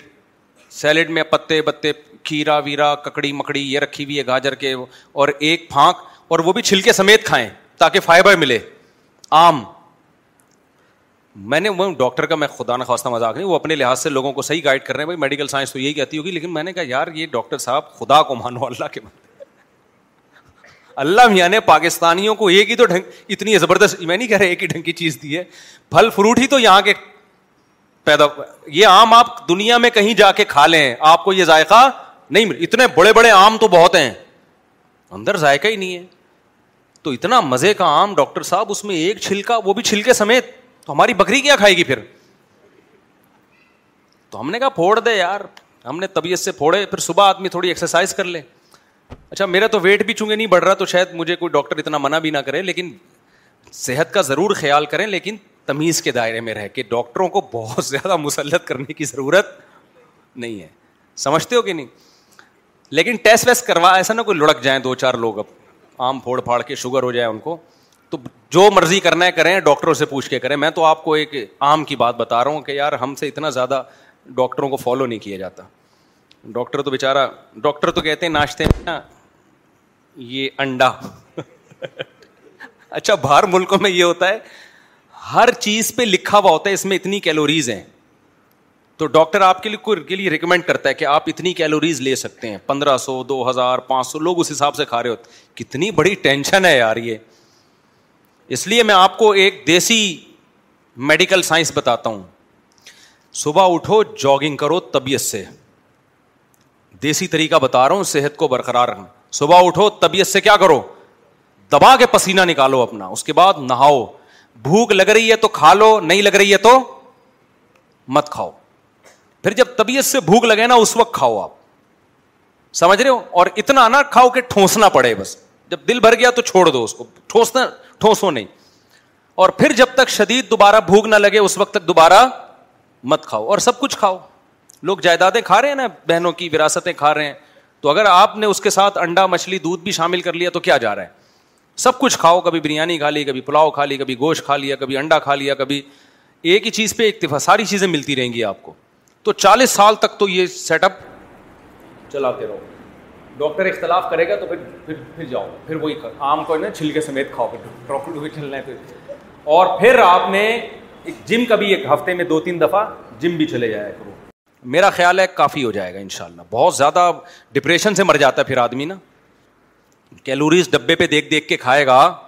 وہ ایک آدمی بلڈ پریشر کی گولی خریدنے کے لیے گیا وہ اتنی مہنگی تھی کہ قیمت سن کے بی پی اس کا ہائی ہو گیا تو بعض دفعہ بہت زیادہ جب کیٹو ڈائٹ اور یہ اور یہ چھلکے تو آدمی پاگل اسی سے ٹینشن سے مر جاتا ہے یہ اللہ نے لذتیں ہمارے لیے پیدا کی ہیں بھائی آم کس کے لیے پیدا کیا ہے چھلکے سمیت کھانے کے لیے پیدا نہیں کیا چھلکے اللہ نے قرآن میں جگہ جگہ ہے یہ چھلکے تمہاری بکریوں کے لیے یہ قرآن کی آیت کا مفہوم بیان کر رہا ہوں اور اندر کا گودا کس کے لیے چلے کل کیلا بھی بولے چھلکے کے ساتھ کھاؤ اور زیادہ ترقی کی نہ کہیں گے چھلکا کھاؤ گودا بکری کو کھلاؤ الٹا ہو جائے گا کیونکہ تو فائبر ہی فائبر ہے نا چھلکا تو کل ہو سکتا ہے ڈاکٹروں کی تحقیق کے مطابق کل ہم چھلکے کھا رہے ہوں بیٹھ کے چھلکے اتار اتار کے یہ آپ کھائیں یہ آپ کھائیں اور آم کس کو کھلا رہے ہوں تو تھوڑے دنوں میں بکری کا بلڈ پریشر بھی ہائی ہو رہا ہے وہ ساری بیماریاں کس کو لگیں گی بکری کو لگ جائے تو لائف کو انجوائے کرو جائز طریقے سے اور سب باتوں کی ایک بات بتاؤں آخر میں چار شادیاں کر لو سب کچھ ہزم ہوگا ایسی کی تیسی یار سب کچھ ہزم نہ ہو تو میرا نام بدل دینا کیونکہ تم چار شارک مچھلیاں تمہارے پیچھے ہوں گی چھلکے کے بغیر آم ہزم ہوگا کھجور ہزم ہوگی دودھ ہزم ہوگا انڈے ہزم ہو گئے کیونکہ جیسے ہی گھر میں نا گئے گھر سے باہر ریموٹ کنٹرول کی طرح کنٹرول ہو گئے آپ وہ شارک مچھلی والا واقعہ ہے نا چار مچھلیاں اور ایک مچھلی شارک تو مچھلی تو پھرتی نہیں رہے گی تو آپ کی جب چار ہوں گی نا تو بس آپ کی پھرتی دیکھو پھر ہر وقت بھاگ رہے ہو گئے آپ اور ہر لحاظ سے آپ فٹ فاٹ رہو گے ان شاء اللہ سلو الحبیب چلو آگے یار اچھا میرے بھائی امام صاحب دعا کریں اجتماعی اللہ پاک حامد رضوان کا نصیب تقدیر بہت اچھی کر دے آمین دل سے دعا بھی اور اچھا رات کو جلدی بھی سو جایا کرو یہ بھی ضروری ہے صحت میں جلدی اڑ جایا کرو اور خوش رہا کرو میرے بھائی اور خوش رہنا مذہب پہ چلے بغیر ممکن ہے نہیں کیونکہ جو اللہ کو نہیں مانتا وہ خوش رہنے کے علاوہ دنیا کا ہر چیز ملے گی اس کو اس کو پیسہ مل جائے گا گاڑی مل جائے گی خوشی نہیں ملے گی خوشی اسی کو ملے گی جو کس کو مانے گا اللہ کو کہ میرا رب ہے وہ مجھے پریشانی بھی دے رہا ہے تو اس میں میرے لیے بہتری ہوگی مسافر خانہ سمجھے گا پیسوں سے دل نہیں اٹکائے گا تو وہ خوش رہے گا تو خوش رہے گا تو لائف کو کیا کرے اور تکبر متکبر آدمی خوش نہیں ہوتا یہ جو فن خانی ہے نا میں جاؤں تو سسرال میں میرا احترام ہو مجھے کسی نے پوچھا کیوں نہیں میں گھر گیا میری بیگم نے مجھے نہیں پوچھا اس دن میرا سالہ آیا ہوا تھا اس نے مجھے نہیں پوچھا میں فلانے کے گھر گیا مجھے پوچھا فلانے یہ جو تکبر والا اسٹائل ہے نا ایسا آدمی کبھی بھی خوش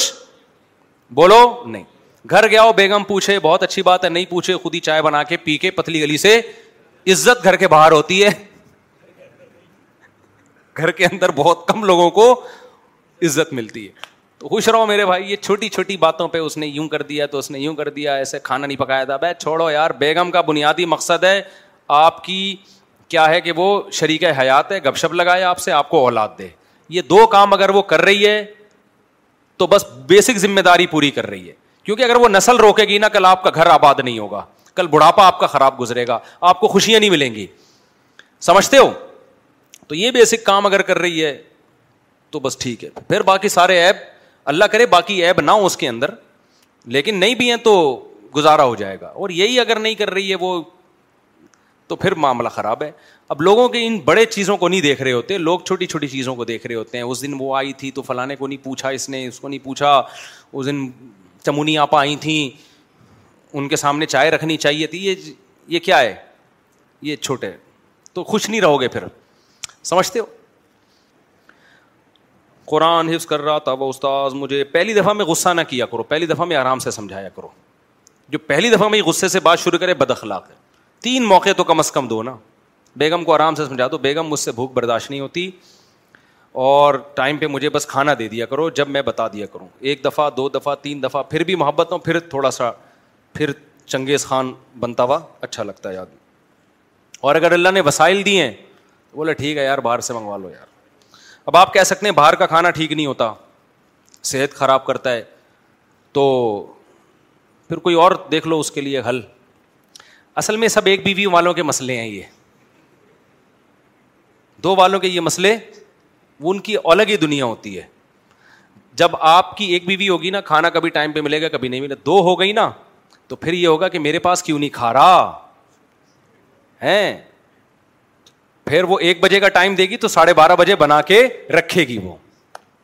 پھر عورت چاہے گی وہ ادھر جائے نہیں یہ کہاں کھائے یہاں کھائے جب ایک بیوی ہوگی آپ کی کپڑے دھل رہے ہیں نہیں دھل رہے مسئلے ہوں گے جب دو ہوں گی تو ادھر کیوں دھل رہے ہیں ہم کیا سوتےلے نہیں یہ بات میرا خیال ہے نابالغوں کو کہاں یہ باتیں سمجھ میں آئیں گی جب آپ کی ایک بیگم ہوگی تو کہے گی اما کو میرے پاس لا کے کیوں رکھا ہوا ہے میں ہی رہ گئی ہوں جب دو ہوں گی اما کو ادھر کیوں رکھا ہوا ہے کیا میں ان کی بہو نہیں ہوں غیرت پیدا کرو غیرت سمجھ آ رہی ہے بات جب آپ کے ایک بیوی بی اور بچے ہوں گے تو بچے کہیں گے ابا ہر وقت ہمارے گھر میں ہی گھسے رہتے ہیں ابا باہر جاؤ خام خام میں آپ کی وجہ سے ہم نہ یہ کر سکتے ہیں نہ گٹکا کھا سکتے ہیں جب آپ کے دو چینل ہوں گے تو بچے کہیں گے ابا ادھر کیوں بیٹھے ہوئے ادھر کیوں نہیں آتے دیکھو یعقوب علیہ السلام کی دو بیویاں تھیں تو ان کی پہلی بیوی کے بچے اور دوسری زوجہ کے بچے اتنا دونوں میں حسد تھا ابا کی وجہ سے یعنی پہلے پہلو میں حسد تھا کس کی وجہ سے ابا یعقوب علیہ السلام پیغمبر تھے نا تو ان کے بیٹوں کا جرم بھی وہ جرم جو خاندانی جرم ہوتا ہے پیسوں پہ نہیں ان کو بھائی سے جیلسی تھی کہ ابا کی جائیداد ادھر کیوں چلی جائے گی دوسری ان کو یہ تھا کہ یخلو لکم وجہ ابھی کوم تمہارے ابا کی جو جذبات ہیں دوسرے بیٹے کی طرف زیادہ ہیں ہم اس کو کنویں میں ڈالیں گے تاکہ ابا صرف کس کے ہو جائیں ہمارے ابھی تو ابا کی دو ٹکے کی ویلیو نہیں ہے گھروں میں ان کو پتا ہے لے دے کے ابا نے آنا کدھر ہے ادھر ہی آنا ہے ابا کے پاس کوئی دوسرا آپشن ہے ہی نہیں لہذا ابا رہنا ہے رہو نہیں تو پتلی کے لیے ابا کہاں فٹ پاتھ پہ زندگی گزاروں گا میرے بھائی بچوں کا محتاج ہوتا ہے اور بچے باپ بن کے زندگی گزار رہے ہوتے ہیں تو یعقوب علیہ السلام کی دو بیویاں تھیں نا اور بچے دونوں تو بچوں کو یہ تھا ابا ادھر کو نہ جائیں ابا کدھر کو آئیں ادھر کو آئیں لہذا اس محبت میں باپ کی محبت میں اپنے بھائی کو کنویں میں ڈال دیا تو دوسری شادی کا ایک نیگیٹو پہلو ہے کہ سوتےلے بھائیوں میں نفرت بھی ہو سکتی ہے لیکن ایک پازیٹو پہلو ہے کہ یہ نفرت باپ کی محبت میں ہوگی تو باپ کو تو کم از کم محبت ملے گی نا ابے نہیں آ رہی سمجھ میں دیکھو میرا ایک دوست میرا شاگرد ہے وہ لوگ بتیس بہن بھائی ہیں ان کے ابا کی چار شادیاں ہیں یہ آٹھ سال پرانی رپورٹ ہے اب تک چالیس ہو چکے ہوں گے تو انہوں نے مجھے بتایا کہ مفتی صاحب یہ چار شادیاں ٹھیک نہیں ہیں میں نے کہا کیوں کہہ رہے ہمارے سوتیلے بھائیوں میں اور ہم میں تھوڑی سی آپس میں کیا ہے تھوڑی سی جیلیسی ہے تو اگر ایک ہی باپ کے ہوتے سارے ایک ہی ماں کے ہوتے تو یہ جیلسی نہ ہوتی میں نے کہا ایسا نہیں ہے ایسا نہیں ہے میں نے کہا ٹھیک ہے ایک ماں سے جو ہے نا ان میں دوسری ماں کی اولاد سے تھوڑی سی نفرت ہے لیکن آپس میں کیا ہے محبت اگر یہ سب ایک ہی ماں باپ کے ہوتے تو وہ جو حسد دوسری طرف ہے نا وہ سارا آپس میں ہوتا وہ ڈائیورٹ ہو گیا ہے نہیں آئی بات میں نے کہا چونکہ ایک ماں کی ہونا تو اس میں کیونکہ دوسری ماں کے بھی ہیں ان کی وجہ سے آپس میں کیا ہے ریلیشن مضبوط ہے کہ ہم سب ایک ماں کی اولاد ہیں اور وہ ابا ہمارے انہیں کی اولاد ہے لیکن اما الگ ہیں تو ٹھیک ہے اس سے تھوڑی سی نفرت بھی ہو رہی ہے لیکن آپس میں محبت بھی اسی بیس پہ ہو رہی ہے ایکا بھی ہو رہا ہے لیکن یہ شریح حدود سے تجاوز نہیں ہونا چاہیے کہ نقصان پہنچانا شروع کر دیں اور بہت سے گھروں میں ہم نے دیکھا کوئی نفرت نہیں ہوتی وہ بالکل ہمارے ریلیٹو لاہور میں تھے ابھی تو ان کا انتقال ہو گیا بہت پرانا واقعہ ان کی سب بہن بھائی اکٹھے گھر میں رہے ہیں دونوں زوجات کے کوئی لگتا ہی نہیں تھا کہ ان میں کوئی فرق ہے آپس میں تو ایسا بھی ہو جاتا ہے بعض دفعہ تو اس لیے میرے بھائی یہ جب دو ہوں گی تو دو یا تین تو پھر آپ کی بھی تھوڑی سی ویلیو لیکن اس کے لیے آپ کو قربانی بہت دینی پڑے گی اتنی آرام سے عزت مل نہیں جاتی اس کے لیے پہلے ذلیل ہونا پڑتا ہے طبیعت سے طبیعت سے ذلیل ہونے کے بعد پھر کیا ہوتی ہے عزت ہوتی ہے اچھا بھائی آپ کی مسجد میں بھی یہ لگا ہوا ہے کہ عصر کی نماز کے بعد درود پڑھنے سے یہ ثواب ہوتا ہے کیا یہ درود ثابت ہے ہماری مسجد میں بورڈ لگا ہوا ہے لیکن یہ درود ضعیف حدیث ہے کوئی صحیح روایت سے ثابت نہیں ہے لوگ کہتے ہیں ضعیف حدیث فضائل میں چلتی ہے ٹھیک ہے چلتی ہے لیکن جب صحیح حدیث والے درود شریف موجود ہیں تو پھر ضعیف کی طرف جانے یعنی کی ضرورت کیا ہے وہ درود پڑھ لو جو صحیح حدیث میں صحیح حدیث میں یہ بات ثابت ہے کہ جمعے کے دن کثرت سے درود پڑھنے کی کا زیادہ ثواب ہے تو وہ درود پڑھ لو جو صحیح حدیث سے ثابت ہے درود ابراہیمی ہے یا اور اس کے علاوہ میں لیکن اگر کوئی ضعیف پر عمل بھی کر کے درود وہ والا بھی پڑھ رہا ہے تو قابل ملامت نہیں ہے وہ اس کو بدعت ہی نہیں کہہ سکتے میں ایک بادشاہ لڑکی سے دوسری شادی کرنا چاہتا ہوں لڑکی ڈھونڈنے میں تعاون کریں یہ والا کام ہم نہیں کرتے ہمیں کیا پتا بھائی آپ کون ہو ذمہ دار ہو یا نہیں ہو میری بہن کے سسرال والے منکر حدیث ہو گئے ہیں کہتے ہیں صرف ان حدیث کو مانتے ہیں جو قرآن سے ملتی ہیں سات ابے یار اردو تو اردو میں لکھا کرو نا کیا عمل خلاصہ میں سمجھ گیا منکرین حدیث کہتے ہیں ہم صرف اس حدیث کو مانتے ہیں جو قرآن سے میچ کرتی ہو جو قرآن کے مطابق ہو دیکھیں بذات خود یہ بات درست ہے لیکن منکرین حدیث جو یہ دعویٰ کر رہے ہوتے ہیں ان کے مقصد غلط ہوتے ہیں اور یہ اس اصول کو بھی فالو نہیں کرتے امام ابو حنیفہ رحمہ اللہ تعالیٰ کا موقف یہی ہے کہ وہ حدیث جو قرآن کے خلاف ہوگی وہ اس کو رد کر دیتے ہیں ایسی بہت ساری حدیثیں ہیں قرآن کے خلاف جا رہی تھیں انہوں نے کہا قرآن چونکہ متواتر ہے اور اس کی ورڈنگ بھی بالکل ایک ایک لفظ محفوظ ہے حدیث کی حفاظت ہوئی ہے مگر اس طرح سے نہیں ہوئی ہے تو فی نفسی ہماری رائے میں یہ اصول بیسیکلی درست ہے لیکن منکرین حدیث کا یہ اصول ہے نہیں ان کا اصل ہے کہ ماننا نہیں ہے حدیث کو کیونکہ جب انہوں نے کسی حدیث کا انکار کرنا ہوتا ہے بلا وجہ اس کو قرآن کے خلاف قرار دیتے ہیں یہ لوگ اس کی بہت ساری مثالیں ملتی ہیں منکرین حدیث نے نماز کا انکار کر دیا اور کہتے ہیں قرآن میں کہیں بھی نہیں ہے کہ پانچ نمازیں اس طریقے سے پڑھو قرآن میں کہیں نہیں ہے لیکن نماز پڑھنے کا تو ہے نا حدیث میں اس کی ڈیٹیل ہے اب جب حدیث میں ڈیٹیل آ گئی تو وہ حدیثیں قرآن کے خلاف نہیں جا رہی بلکہ قرآن کو ایکسپلین کر رہی ہیں لیکن یہ کیا کہیں گے وہ حدیثیں قرآن کے خلاف ہیں اور اس کو کیا کر دیں گے رد کر دیں گے تو اس لیے منکرین حدیث گمراہ لوگ ہیں اور یہ جس قسم کے دعوے کر رہے ہوتے ہیں نا ان کا مقصد اصل میں حدیث کے حجت ہونے کا انکار کرنا ہوتا ہے کہ حدیث کو ماننا ہی نہیں ہے جبکہ ہمارا دین اتنا قرآن میں مسائل نہیں ہے جتنے احادیث میں ہے تو اس لیے تو پھر تو سارا دین ہی ختم ہو جائے گا میری عمر پچیس سال ہے بہت لمبا سوال ہے میرے بھائی لوگ تھک گئے ہیں اللہ تعالیٰ بھائی ان کی والدہ کی طبیعت خراب ہے دل سے دعا ہے اللہ تعالیٰ ان کی والدہ کو صحت عطا فرمائے آپ لوگ بھی دل سے دعا کریں میرے چاچو بہت بڑی مصیبت میں پھنس گئے ہیں آپ دعا کریں اللہ ان کو دل سے دعا ہے جی اللہ تعالیٰ آپ کے چاچو کو مصیبت سے نکال دے جو بھی پریشانی ہے اس سے اللہ تعالیٰ نجات عطا فرمائے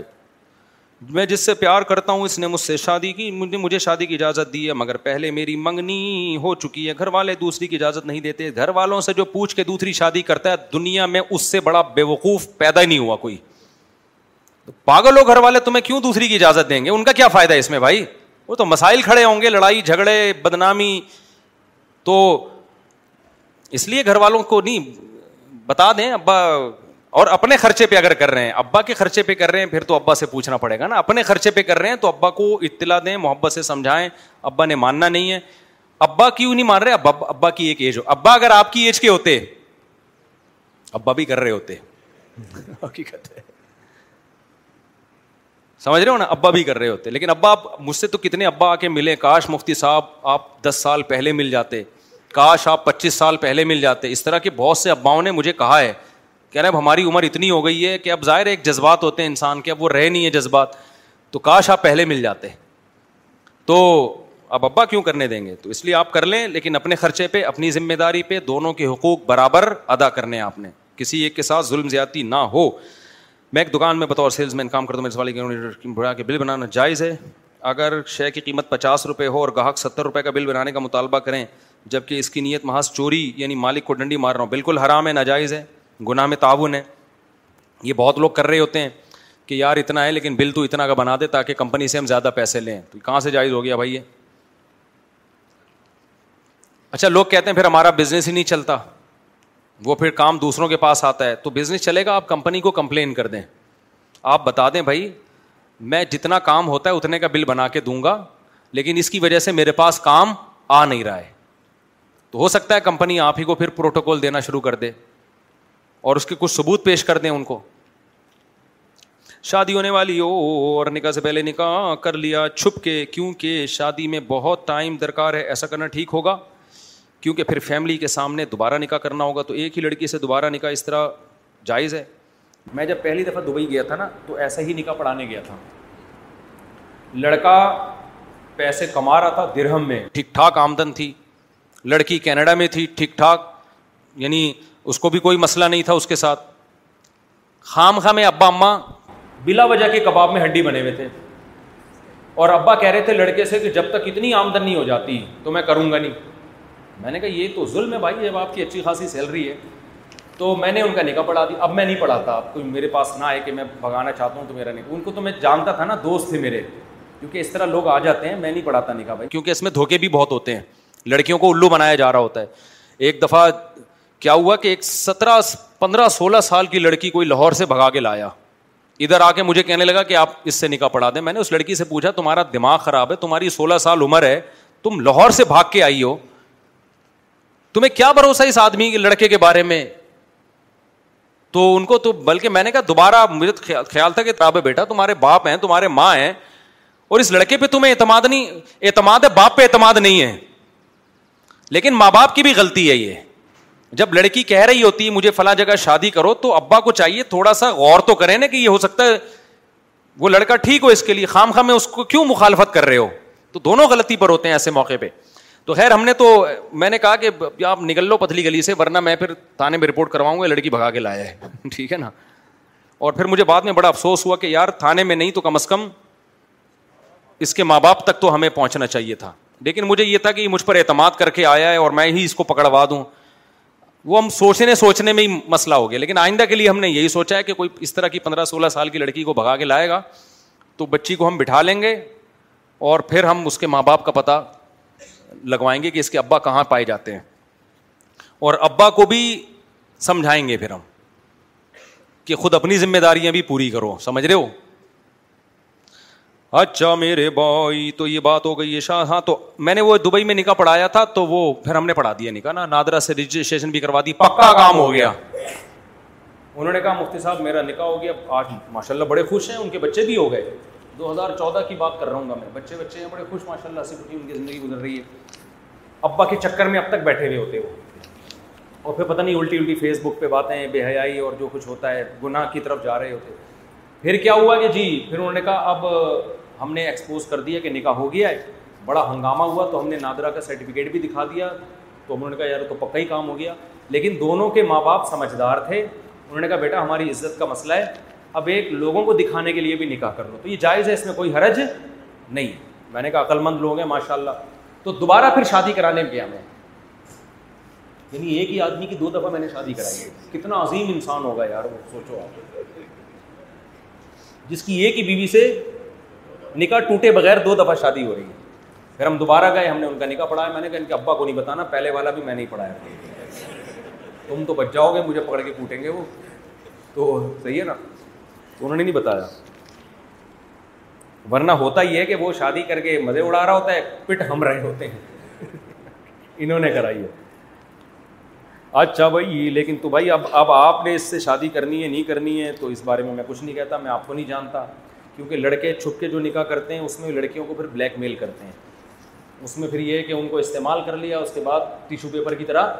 نظر انداز کر دیا پھر دوسری لڑکیوں میں دلچسپی لینا شروع کرتے ہیں ارینج میرج میں یہ ہوتا ہے باقاعدہ گھر سے رخصت ہو کے جاتی ہے اس کو چھوڑنا آسان کام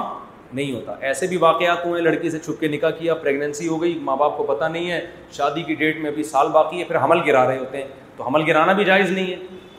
اس بچے کا کیا قصور ہے بھائی کیا آپ اپنے چکر میں اس کو بڑے مسائل کھڑے ہوتے ہیں تو اس لیے میں اس کو اس عمل کو اپریشیٹ نہیں کرتا بہت شدید مجبوری میں اگر یہ کام کرنا بھی ہو تو پھر کورٹ میرج کرو کورٹ میں ڈاکومنٹس پراپر بنتے ہیں عدالت انوالو ہوتی ہے اس میں لڑکی کو بلیک میل کرنا آسان نہیں ہوتا اور لڑکے کی سنجیدگی کا یہیں سے پتہ چل جاتا ہے کہ یہ سیریس ہے بھی یا نہیں ہے وہ چاہ رہا ہوتا ہے گندے نالے میں بیٹھ کے چھپ کے ہم نکاح کر لیں کورٹ میں جب جائیں گے نا تو پھر اس کو ڈرتا ہے پھر وہ تو یہیں سے پتہ چل جاتا ہے کہ یہ سیریس ہے یا نہیں ہے لیکن یہ بھی آخری درجہ ہے اصل تو یہی ہے کہ منائیں کسی طرح ماں باپ کو اور ارینج مینیج کریں بھگانے بھگانے والا کام ٹھیک نہیں ہے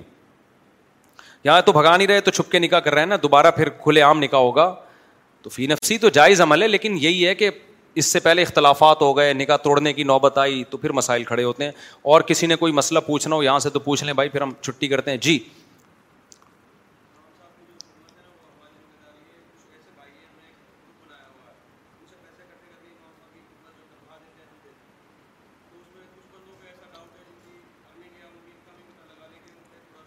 ہاں دیکھ دیکھیں یہ کہہ رہے ہیں ہماری مسجد کے امام ہیں ہم نے گروپ بنایا ہوا ہے سب چندہ کر کے امام صاحب کی تنخواہ دیتے ہیں تو اس میں کچھ بندوں پہ ڈاؤٹ ہے دیکھیں جہاں بھی پیسوں کا معاملہ آئے گا نا فراڈ ہوگا جب آپ نے گروپ بنا لیا اور اجازت دے دی کہ امام صاحب کی تنخواہ کے نام پہ آپ لوگوں سے پیسے لے سکتے ہیں تو کچھ پتہ نہیں تنخواہ کے نام پہ کتنا لے رہا ہو اور ایسے بھی ہوتے ہیں بیس بیس لوگ لوگوں سے تنخواہ کے نام پہ پیسے لیے جا رہے ہوتے ہیں اور تنخواہ بیس ہزار ہے تو ایک کروڑ روپے جمع کر لیا جی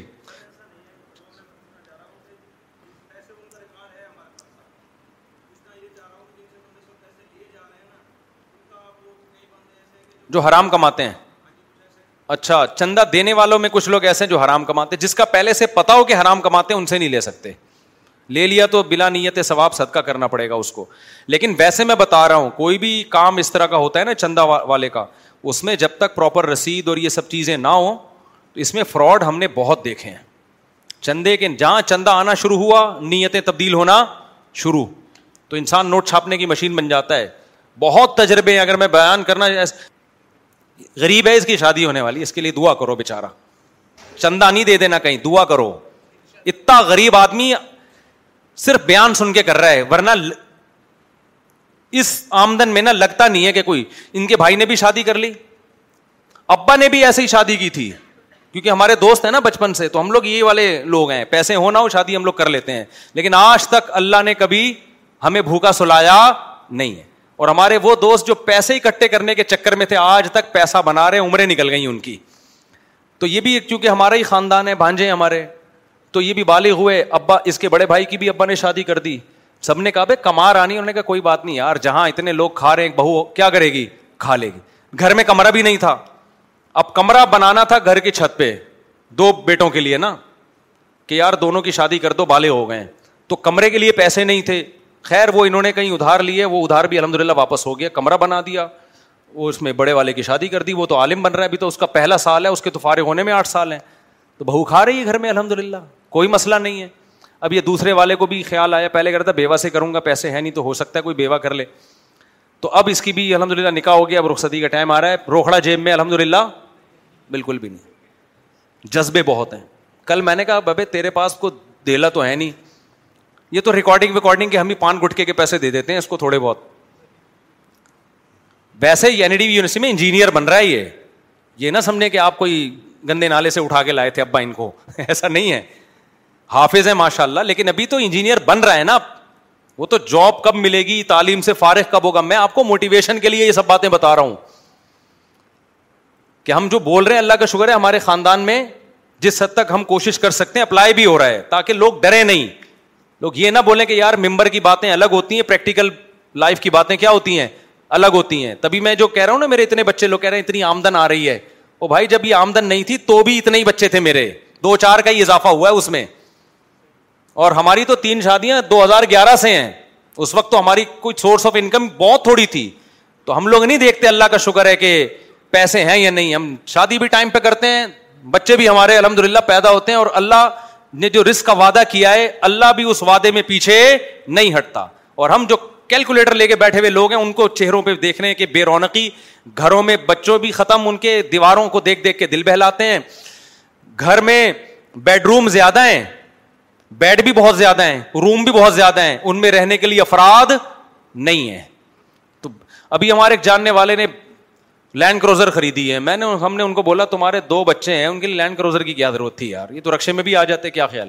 اس میں بجھائے گا کس کو تو اکیلا ہی گھوم رہا ہوگا تو پہلے افراد تو ہوں بھائی پھر لائف کو انسان انجوائے کرتا ہے ہمارا تو اونٹ جو ہے نا ابھی تک سارے بچے اس پہ بیٹھے نہیں ہیں قربانی کے لیے جو اونٹ لیا تھا نا ہم نے تاکہ بچے انجوائے کریں بچے ابھی انجوائمنٹ چل رہی ہے ان کی ہی صحیح ہے نا بیٹھ کے سواریاں کر رہے ہیں اس کے اوپر تو بچے ہوں گے تو گھر میں رونق ہوگی میرے بھائی اللہ پہ اعتماد کرو توکل کریے جو میں بچوں کا ولاگ بنا رہا ہوں نا اپنی بچی کا بھی ولاگ میں نے ڈال دیا اللہ کی قسم میرا مقصد کوئی شو مارنا نہیں ہوتا اس کے لوگوں کو موٹیویٹ کرنا ہوتا ہے کہ یار بچے گھر میں ہوں گے تو رونق ہوگی بچے گھر میں نہیں ہے تو رونق نہیں ہو ہر سائز کا بچہ ہونا پرانا والا جب بڑا ہو تو نیا مارکیٹ میں آ جائے کیونکہ بچے تو گھر میں جب ہی ہوں گے نا جب ہوں گے ورنہ تو بڑے ہو جاتے ہیں نا وہ میں نے اپنے کسی بڑے بچے کا ولاگ نہیں بنایا آج تک وہ بڑے ہو گئے اب کے بچے تو رہے نہیں ہیں اب تو بڑے ہو گئے ٹھیک ہے نا رونق گھر میں کس سے ہوتی ہے بڑوں سے بھی ہوتی ہے بچوں سے بھی ہوتی ہے تو بچوں کا سارا مسئلہ ہے لوگ کہتے ہیں بچے نہیں ہونے چاہیے میں تو ولاگ میں اس لیے دکھا رہا ہوں لوگوں کو کہ ہونے چاہیے یہ گھر کی کیا ہے رونق ہیں اس سے بہتر انٹرٹینمنٹ کا کوئی ذریعہ نہیں ہے ان گھروں میں نہ عید کا پتہ چلتا ہے نہ بقرعید کا پتہ چلتا ہے نہ شادی بیاہ کا پتہ چلتا ہے جن گھروں میں بچے نہیں ہیں تو تم گوروں کو فالو مت کرو گورا صرف ترقی کو مانتا ہے سائنسی ترقی سائنسی ترقی نیچر سے ہٹ گیا ہے وہ تبھی اتنی ترقی کے باوجود بھی سکون ختم ہو گیا اس بیچارے کا پہلے نیچرل لائف ہے نیچرل لائف وہی شادی شدہ ہو بچے ہوں ساسیں ہوں سالے ہوں پتہ نہیں سالے کا اللہ معاف فرمائے یہ سالے کا لفظ ایسا بنا دیا نا لوگوں نے تو برادر نسبتی ہوں برادر ان لاز ہوں یوں کہنا چاہیے اچھا خیر تو کیا کہہ رہا تھا یار میں بات کو سمیٹوں بس ختم کروں بہت ٹائم ہو گیا ابے چندہ تو ہوا ہاں تو میں یس کر رہا تھا کہ اس کی بھی شادی ہونے والی ہے چندہ نہ دیں اس کو یہ ہو جائے گی میں اسے کہہ رہا تھا تو فرنیچر کہاں سے لے گا بھائی کل میں نے اس سے پوچھا میں نے کہا تو فرنیچر کہاں سے لے گا کہہ رہے یار اب تک سارے کام ہو گئے ہیں ہو ہی جائے گا کہیں نہ کہیں سے دیکھ لیں گے غریب آباد سے جا کے پرانا اٹھا لیں گے تو میں نے کہا چلو اٹھا لینا پرانا ہو جائے گا ان شاء اللہ مجھے ترس آیا میں نے تھوڑے سے کل اس کو پیسے دیے بیچارے کو اس میں کیا شرمانا اتنا غریب آدمی میں نے کہا چل یار تیرا ماموں ہوں میں یہ لے تھوڑے سے تھوڑے سے میری طرف سے ایک صوفہ ہے ٹھیک ہے نا ایک صوفہ میری طرف سے تو کہہ رہا ہے دیکھو ہو گیا نا انتظام ایک صوفے کا تو ہو گیا نا ایک مثال دے رہا ہوں میں لیکن آپ اللہ پہ اعتماد کریں توکل کریں سارے کام تو ابا بھی دیکھو ان کا اعتماد کر رہا ہے ابا کی بھی کوئی بہت زیادہ آمدن نہیں ہے ان کی لیکن کہہ رہے ہیں یار چلو خوش ہیں الحمد للہ لیکن میں دیکھ رہا ہوں جو کروڑوں روپے کما رہا ہے اس کا دل اللہ نے کیا بنایا ہے چھوٹا بہو آئے گی دو پراٹھے زیادہ کھا لے گی بھائی لوگ کیا باتیں کرتے ہیں بھائی شادی کوئی بچوں کا کھیل نہیں ہے مولوی صاحب کیا باتیں کر رہے ہو ایک عورت آئے گی پہلے یہ ہوگا پھر اتنی یوں ہوگا پھر بچے کا خرچہ پھر ہوئی ہو ایسے جیسے دجال نکل آیا بھائی اگر اس کو ٹینشن بنا لو گے تو بڑی ٹینشن ہے ہلکا لے لو گے تو کچھ بھی نہیں ہے بھائی مرد اور عورت کی ایک دوسرے کی اٹریکشن ہے ادھر رہ رہی ہے ادھر سے ٹن مارو ادھر لے آؤ اس کو وہ بھی تو کھلا ہی رہے نا لڑکی کے ابا اپنی کزن سے ہو رہی ہے کزن میں یہ بھی فائدہ ہے کزن بھائی وہ بھی کھلا رہے ہیں تو ادھر لے آؤ یار ہم کھلا دیں گے جو تم کھلا رہے وہ کیا کر دیں گے تو یہ آسان ہو گیا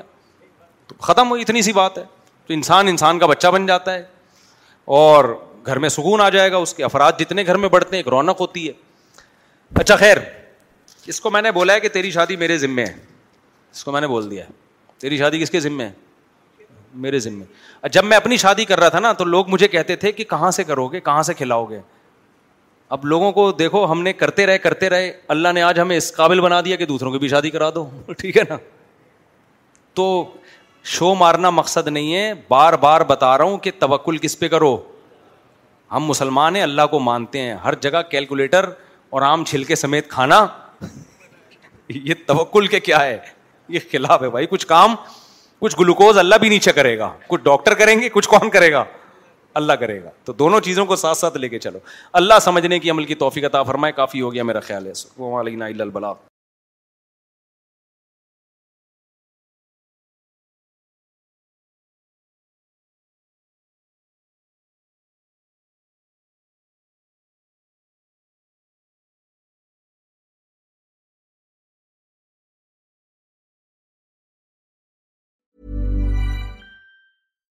Hi, I'm Daniel, founder of Pretty Litter. Cats and cat owners deserve better than any old-fashioned litter. That's why I teamed up with scientists and veterinarians to create Pretty Litter. Its innovative crystal formula has superior odor control and weighs up to 80% less than clay litter. Pretty Litter even monitors health by changing colors to help detect early signs of potential illness. It's the world's smartest kitty litter. Go to prettylitter.com and use code ACAST for 20% off your first order and a free cat toy. Terms and conditions apply. See site for details. Imagine the softest sheets you've ever felt. Now imagine them getting even softer over time. That's what you'll feel with Bowl and Branch's organic cotton sheets. In a recent customer survey, 96% replied that Bowl and Branch sheets get softer with every wash. Start getting your best night's sleep in these sheets that get softer and softer for years to come. Try their sheets with a 30 night guarantee. Plus, get 15% off your first order at bowlandbranch.com. Code BUTTERY. Exclusions apply. See site for details.